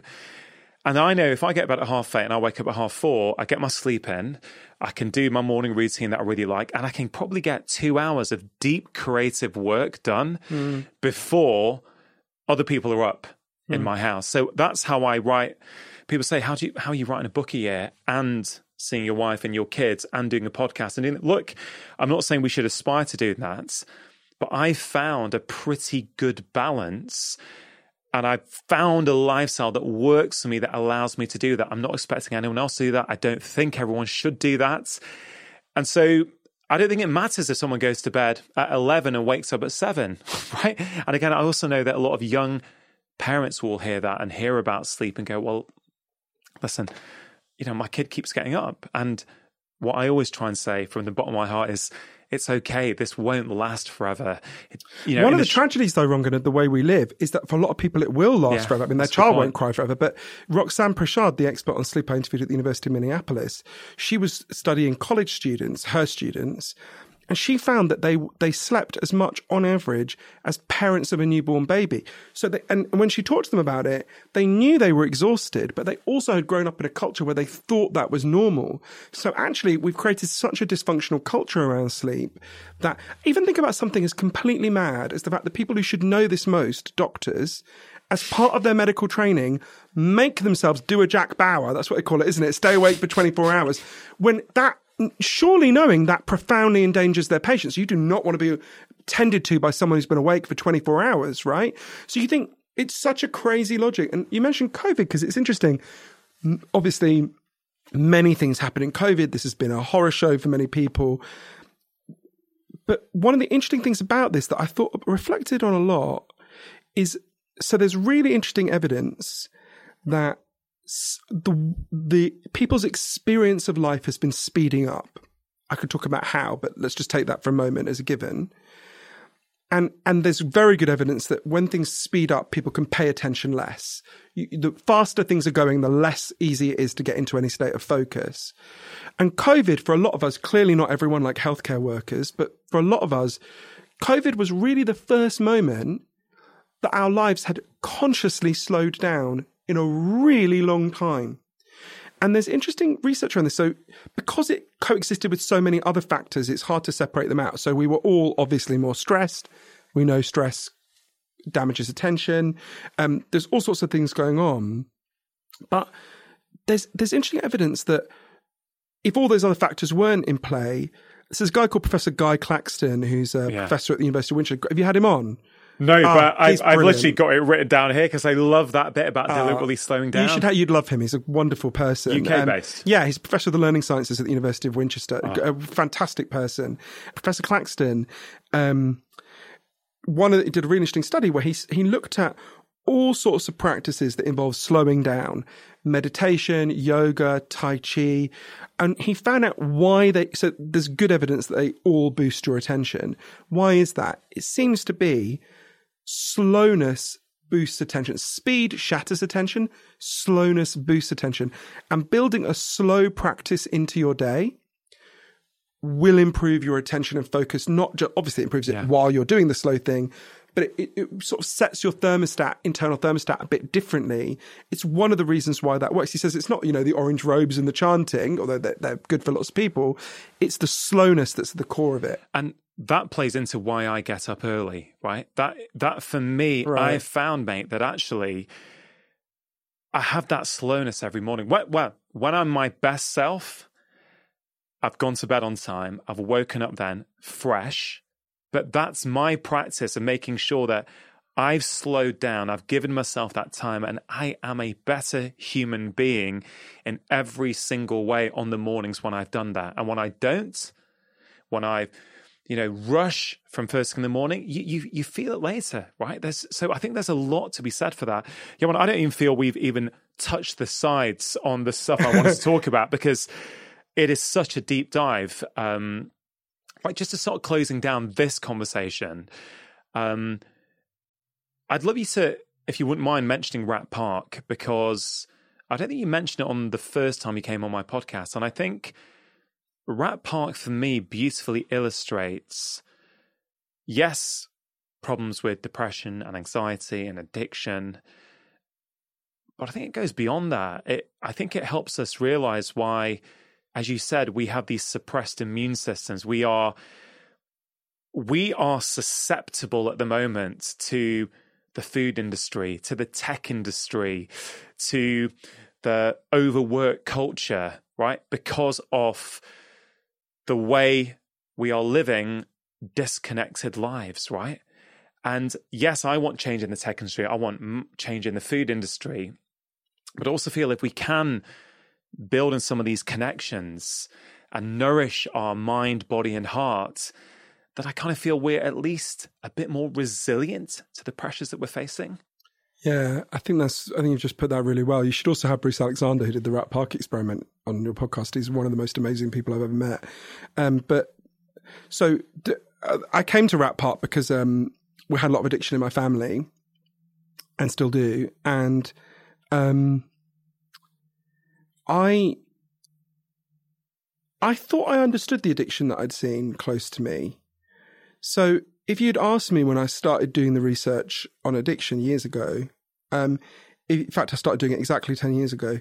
If you, if you'd asked me then, what causes, let's say, heroin addiction, because that's so close to me, I think I would have looked at you like you were thick and I would have said, well, heroin causes heroin addiction, right? Obviously, the clue's in the name, right? So we've been told this story for a hundred years. It's become a hun- you know, deeply part of our common sense. It was certainly part of mine. Um, which is that we think if we kidnapped the next 20 people to walk past your house and like a villain in a horror film, we injected them all with heroin every day, three times a day for a month. At the end of that month, they'd all be heroin addicts for a simple reason. There's chemical hooks in heroin that their bodies would start to desperately physically crave, right? And at the end of the month, they'd, they'd have this tremendous physical hunger for heroin, right? For the hooks in the drug. That's why we call it being hooked, right? Yeah. Now, that story is has some truth in it, but it turns out it's a very small part of what's going on with addiction. And the first thing that alerted me to the fact there was something wrong with this story we've been telling is when lots of doctors here in Britain explain to me, look, if I get hit by a truck and I get taken to hospital and I break my hip, it's quite likely I'll be given diamorphine for the pain, right? Diamorphine is heroin. It's much better heroin than you'd ever score in the streets, right? Because it's medically pure heroin. Anyone listening who's got a nan who had a hip replacement, your nan was probably given quite a lot of diamorphine, yeah. right? Heroin. If what we think about addiction is right, that it's caused primarily or entirely by exposure to the chemical hooks, what should be happening to these people in British hospitals who are being given yeah. potent amounts of heroin? Significant numbers of them should be leaving and trying to score on the streets. There's been studies of this. It, it never happens, right? I remember when I learned that, just thinking, well, that can't be true. How could you have a situation where you've got someone in a hospital bed who's been given quite a lot of potent heroin, they don't become addicted, and you've got someone shooting up in the alleyway outside who does become addicted? How can that be? And I only began to understand it when I went to Vancouver to interview an incredible man named Professor Bruce Alexander, who really changed my life and has changed the life of many people. So, Professor Alexander explained to me this story we've been told that addiction is caused primarily or entirely by the chemical hooks comes from a series of experiments that were done earlier in the 20th century. Your viewers can try them at home if they feel a bit sadistic. Don't actually try them at home, but you could if you wanted to. Um, you take a rat, you put it in a cage, and you give it two water bottles. One is just water, the other is water laced with either heroin or cocaine. If you do that, the rat will almost always prefer the drugged water and almost always kill itself within a couple of weeks. So there you go. It's our story. The rat's exposed to the chemical hooks. It wants more yeah. and more of them and it dies. But in the 70s, Professor Alexander was working on the downtown east side of Vancouver, which is an area with a lot of people with addiction problems where I've spent a lot of time. I just thought, yeah, it doesn't seem to ring true to me. So he decided to do a variant of this experiment. He built a cage that he called Rat Park, which is basically heaven for rats, right? They've got yeah. loads of friends, they can have loads of sex, they've got loads of cheese, they've got loads of coloured balls. Anything that makes life meaningful for rats is there in Rat Park. And they've got both the water bottles, the normal water and the drug water. And of course, they try both. They don't know what's in them. This is the fascinating thing. In Rat Park, they don't like the drugged water. They hardly ever use it. None of them use it compulsively.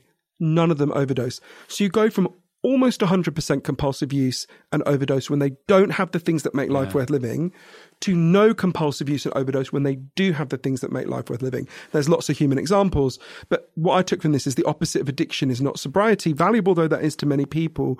The opposite of addiction is connection.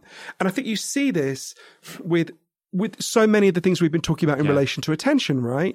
Um, we we have a profoundly lonely society. We have a society where we've been taught to value the wrong things, to think life is about status and money.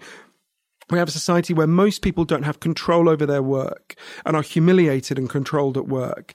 A society like that is going to have a bank of unhappiness and distress, which is roughly analogous to a depleted immune system. And so it means that when something that comes along that just gives momentary relief, I got a like on Facebook. Um, I want a Big Mac. You know, a whole range. Even saying that made me want a Big Mac. Um, a whole, you know, when, when things come along that that give you a moment of relief in a landscape that is sort of dry and parched of of of the things we need, we will be much more drawn to them, just like the rats in the isolated cage were much more drawn to the heroin than the rats who lived in Rat Park. We talked about Finland, right? We talked about how in Finland, they they have the lowest levels of children diagnosed with attention problems in the world. And we talked about that in relation to schools, which is important. Their schools work differently to ours, but it's also just their society works yeah. differently. It's a much more equal society. Uh, it's a society uh, with much more financial security for people at the bottom who are not humiliated. Society where people have more control over their work. There's certainly problems in Finland. It's not paradise, but it's much more like Rat Park than than we are, right? So the more we can make our society strong the more we can have societies of people who are connected to other human beings. And there's all sorts of very practical ways we can we can do this that I've written about. the more we build up an immune system that can defend us against attacks on our attention. Of course, you've got to do both. You've got to strengthen the immune system and you've got to deal with the virus, to extend this analogy. You've got to do both, right? But at the moment, we're strengthening the virus and weakening the immune system, right? We're, and this is one of the things that's so important to me about this subject, because you could listen to everything we've said and think, this is bad. We've got to deal with it somewhere down the line. We are in a race at the moment. The factors that are making our attention worse are increasing. Think just about technology to pick one of the 12 that technology is becoming more and more invasive with each year that passes. Facebook has already patented technology that could read your emotions through your webcam and, and adjust accordingly their algorithms, right? Um, Paul Graham, one of the leading um, investors in Silicon Valley, said the world will be, in the absence of regulation, the world will be more addictive in the next 40 years than it was in the last 40 years, right? So that, and that's just one of the causes. The food industry is making more processed, more yeah. invasive, more addictive food. We could talk about all of these 12, most of them are increasing, right? We sleep less now than we did 10 years before, which is less than it was 10 years before, which is less than it was 10 years before. So the way I see it is we've got a race with two sides. We've got these invasive forces. And then the other side, we've got to have a movement of people taking on the forces that are stealing our focus, right? And to do that, I think about two things. First thing, we've got to change our own psychology. We've got to stop asking for tiny little, tw- only for tiny little tweaks. We are not medieval peasants living at the court of King Zuckerberg, begging for little crumbs of attention from his table. We are the free citizens of democracies and we own our own minds and we can reclaim our minds. And I know that might sound a bit fancy or abstract or when I think about that, I think about something very direct in my own family and almost certainly in your family and the family of everyone listening. So I think about my grandmothers, right, who I loved, who I knew very well. My Scottish grandmother basically raised me. Um, so my grandmothers were the age I am now, 42, in 1963. Both of them left school when they were 13, even though the boys in their family went on to school longer because no one gave a shit about girls learning anything. Um, my, my, one of them was a working class Scottish woman and uh, who was living in a Scottish tenement and one of them was a what would have been called then a Swiss peasant living on a, a wooden in a wooden hut on a mountain in Switzerland. Um, in that year, neither of them were allowed to have bank accounts in their own name because they were married women. It was legal for them to be raped by their husbands. In practice, it was legal for their husbands to beat them up because the police never did anything about domestic violence. In the entire world, there was not one woman who ran a country, a police force, or a company. Not one, right? That had been the case ever since countries, companies, and police forces were invented. They'd never been a woman running them, right? Never. Apart from occasionally a hereditary queen, right? Um, my, my, my Swiss grandmother, she loved to draw and paint. And she was told, what are you doing this for? Shut up. You get married. Stop doing it, right? Now, I think about my grandmothers in that year, when they're the age I am now, not so long ago. And then I think about my niece, who lives not very far from where we are now, who's 17, when she started to draw and she was really good at it, we were like, you should go to art school. Yeah. Now, even the craziest sexist wouldn't suggest women shouldn't be allowed to have bank accounts or my Swiss grandmother wasn't even allowed to vote in 1963, right? Yeah, it's not the, that long ago, It's it? not that long ago. It's, I, I knew my grandmother's extremely well. It's two generations back, right? Now, how did we get, and we've still got a long way to go, of course, on achieving equality and freedom for women, but and I'm conscious that all the women listening, it's very aggravating to hear a man mansplaining this, but the, the, how did we get from my grandmother's lives to my niece's life, right? Which is an enormous improvement. Doesn't go far enough, but is an enormous improvement. It didn't happen because people just, the, the men in power just handed it down one day. They were like, oh, let's stop being like this, right? What happened is ordinary women and some sympathetic men banded together and said, we're not taking this shit anymore. You're not treating us like this anymore and they fought and they fought and they fought and they're still fighting, right? And it led to an extraordinary array, of changes. Every piece of progress, I would just urge people, if their grandmothers are still alive, sadly mine aren't, to talk to their grandmothers about what life was like for them and compare it to the women you know now. But you just, there are so many positive changes that have happened that happen because ordinary people band together and demand it. There's nothing else that's going to save our attention. No Messiah is coming for us. No political leader is going to do this on their own. We have to protect our minds and our children's minds. And we have to do that by taking on the forces that are destroying our attention and focus. And if we don't do that, we, have really got a choice between a movement that defends it or ongoing, the way Tristan Harris put it to me. The alternative is the downgrading of human beings and our minds, right? We've upgraded technology and downgraded humans. Now, we can allow that to continue, but we need to know that is a choice if we don't, there's no guarantee that if we fight, we'll win. But if we don't fight, we won't win, right? Elizabeth Warren, American politician, said, you don't get what you don't fight for, right? And of course, I mean peaceful fighting. Um, we've got to fight against these forces because they're not going to give up, right? Yeah. The question is whether we're going to match them. And we are, and if it feels like that's a really big thing, and it is a big thing, and people say to me sometimes, but big tech is so powerful, I say to them, big tech ain't a hundredth as powerful as men were in 1963. Men controlled literally everything, right? Yeah. Every single institution of power in every country in the world. Women could easily have said then, oh, we're never going to win. Look at yeah. 2000 years of all these things. We're never going to win, right? But they didn't they they they started where they stood and they fought and we have to do that now partly that's fighting at a personal level but it has to be a bigger movement as well I slightly jokingly in the book say we should call it attention rebellion um, you know we, um, not that we want to use the exact tactics of extinction rebellion although some of them are helpful and some of them are not um, but we've got to have an attention rebellion in the sense that we've got to de- we've got to decide do we value this do we want our children to be able to focus and pay attention if we do we can make a choice now because we know the causes, right? Yeah. I've spoken to the scientists. I don't think many people will read those causes and disagree with them. They'll no. recognize them in their own lives. We know the causes. Scientists have discovered them. So now, and this movement has already begun. I end the book with a list of different people who are fighting on all sorts of different fronts already on these issues. We've got to fight back. And I absolutely believe if we fight back, we can win because these are not popular forces, right? Yeah. It's not like everyone loves Mark Zuckerberg and everyone loves, you know, that's, it. I mean, I do love McDonald's, so that's not a good example, but the, uh, you, but you know what I'm saying, yeah. right? It's not like people can't see this is happening and don't identify it as a problem. They absolutely do. As, as we do finish, yeah, man, I want to, um, acknowledge you. Oh. Um, I, I, I really, you know, I, I speak to a lot of authors on on the podcast. Th- this really is a special book, oh. right? I, I, love it. It's gonna it's gonna go on that studio wall behind me. Oh, hooray! Hopefully, you'll sign it for That's me. That's like being on Mount Rushmore, right? The... not yet, not yet.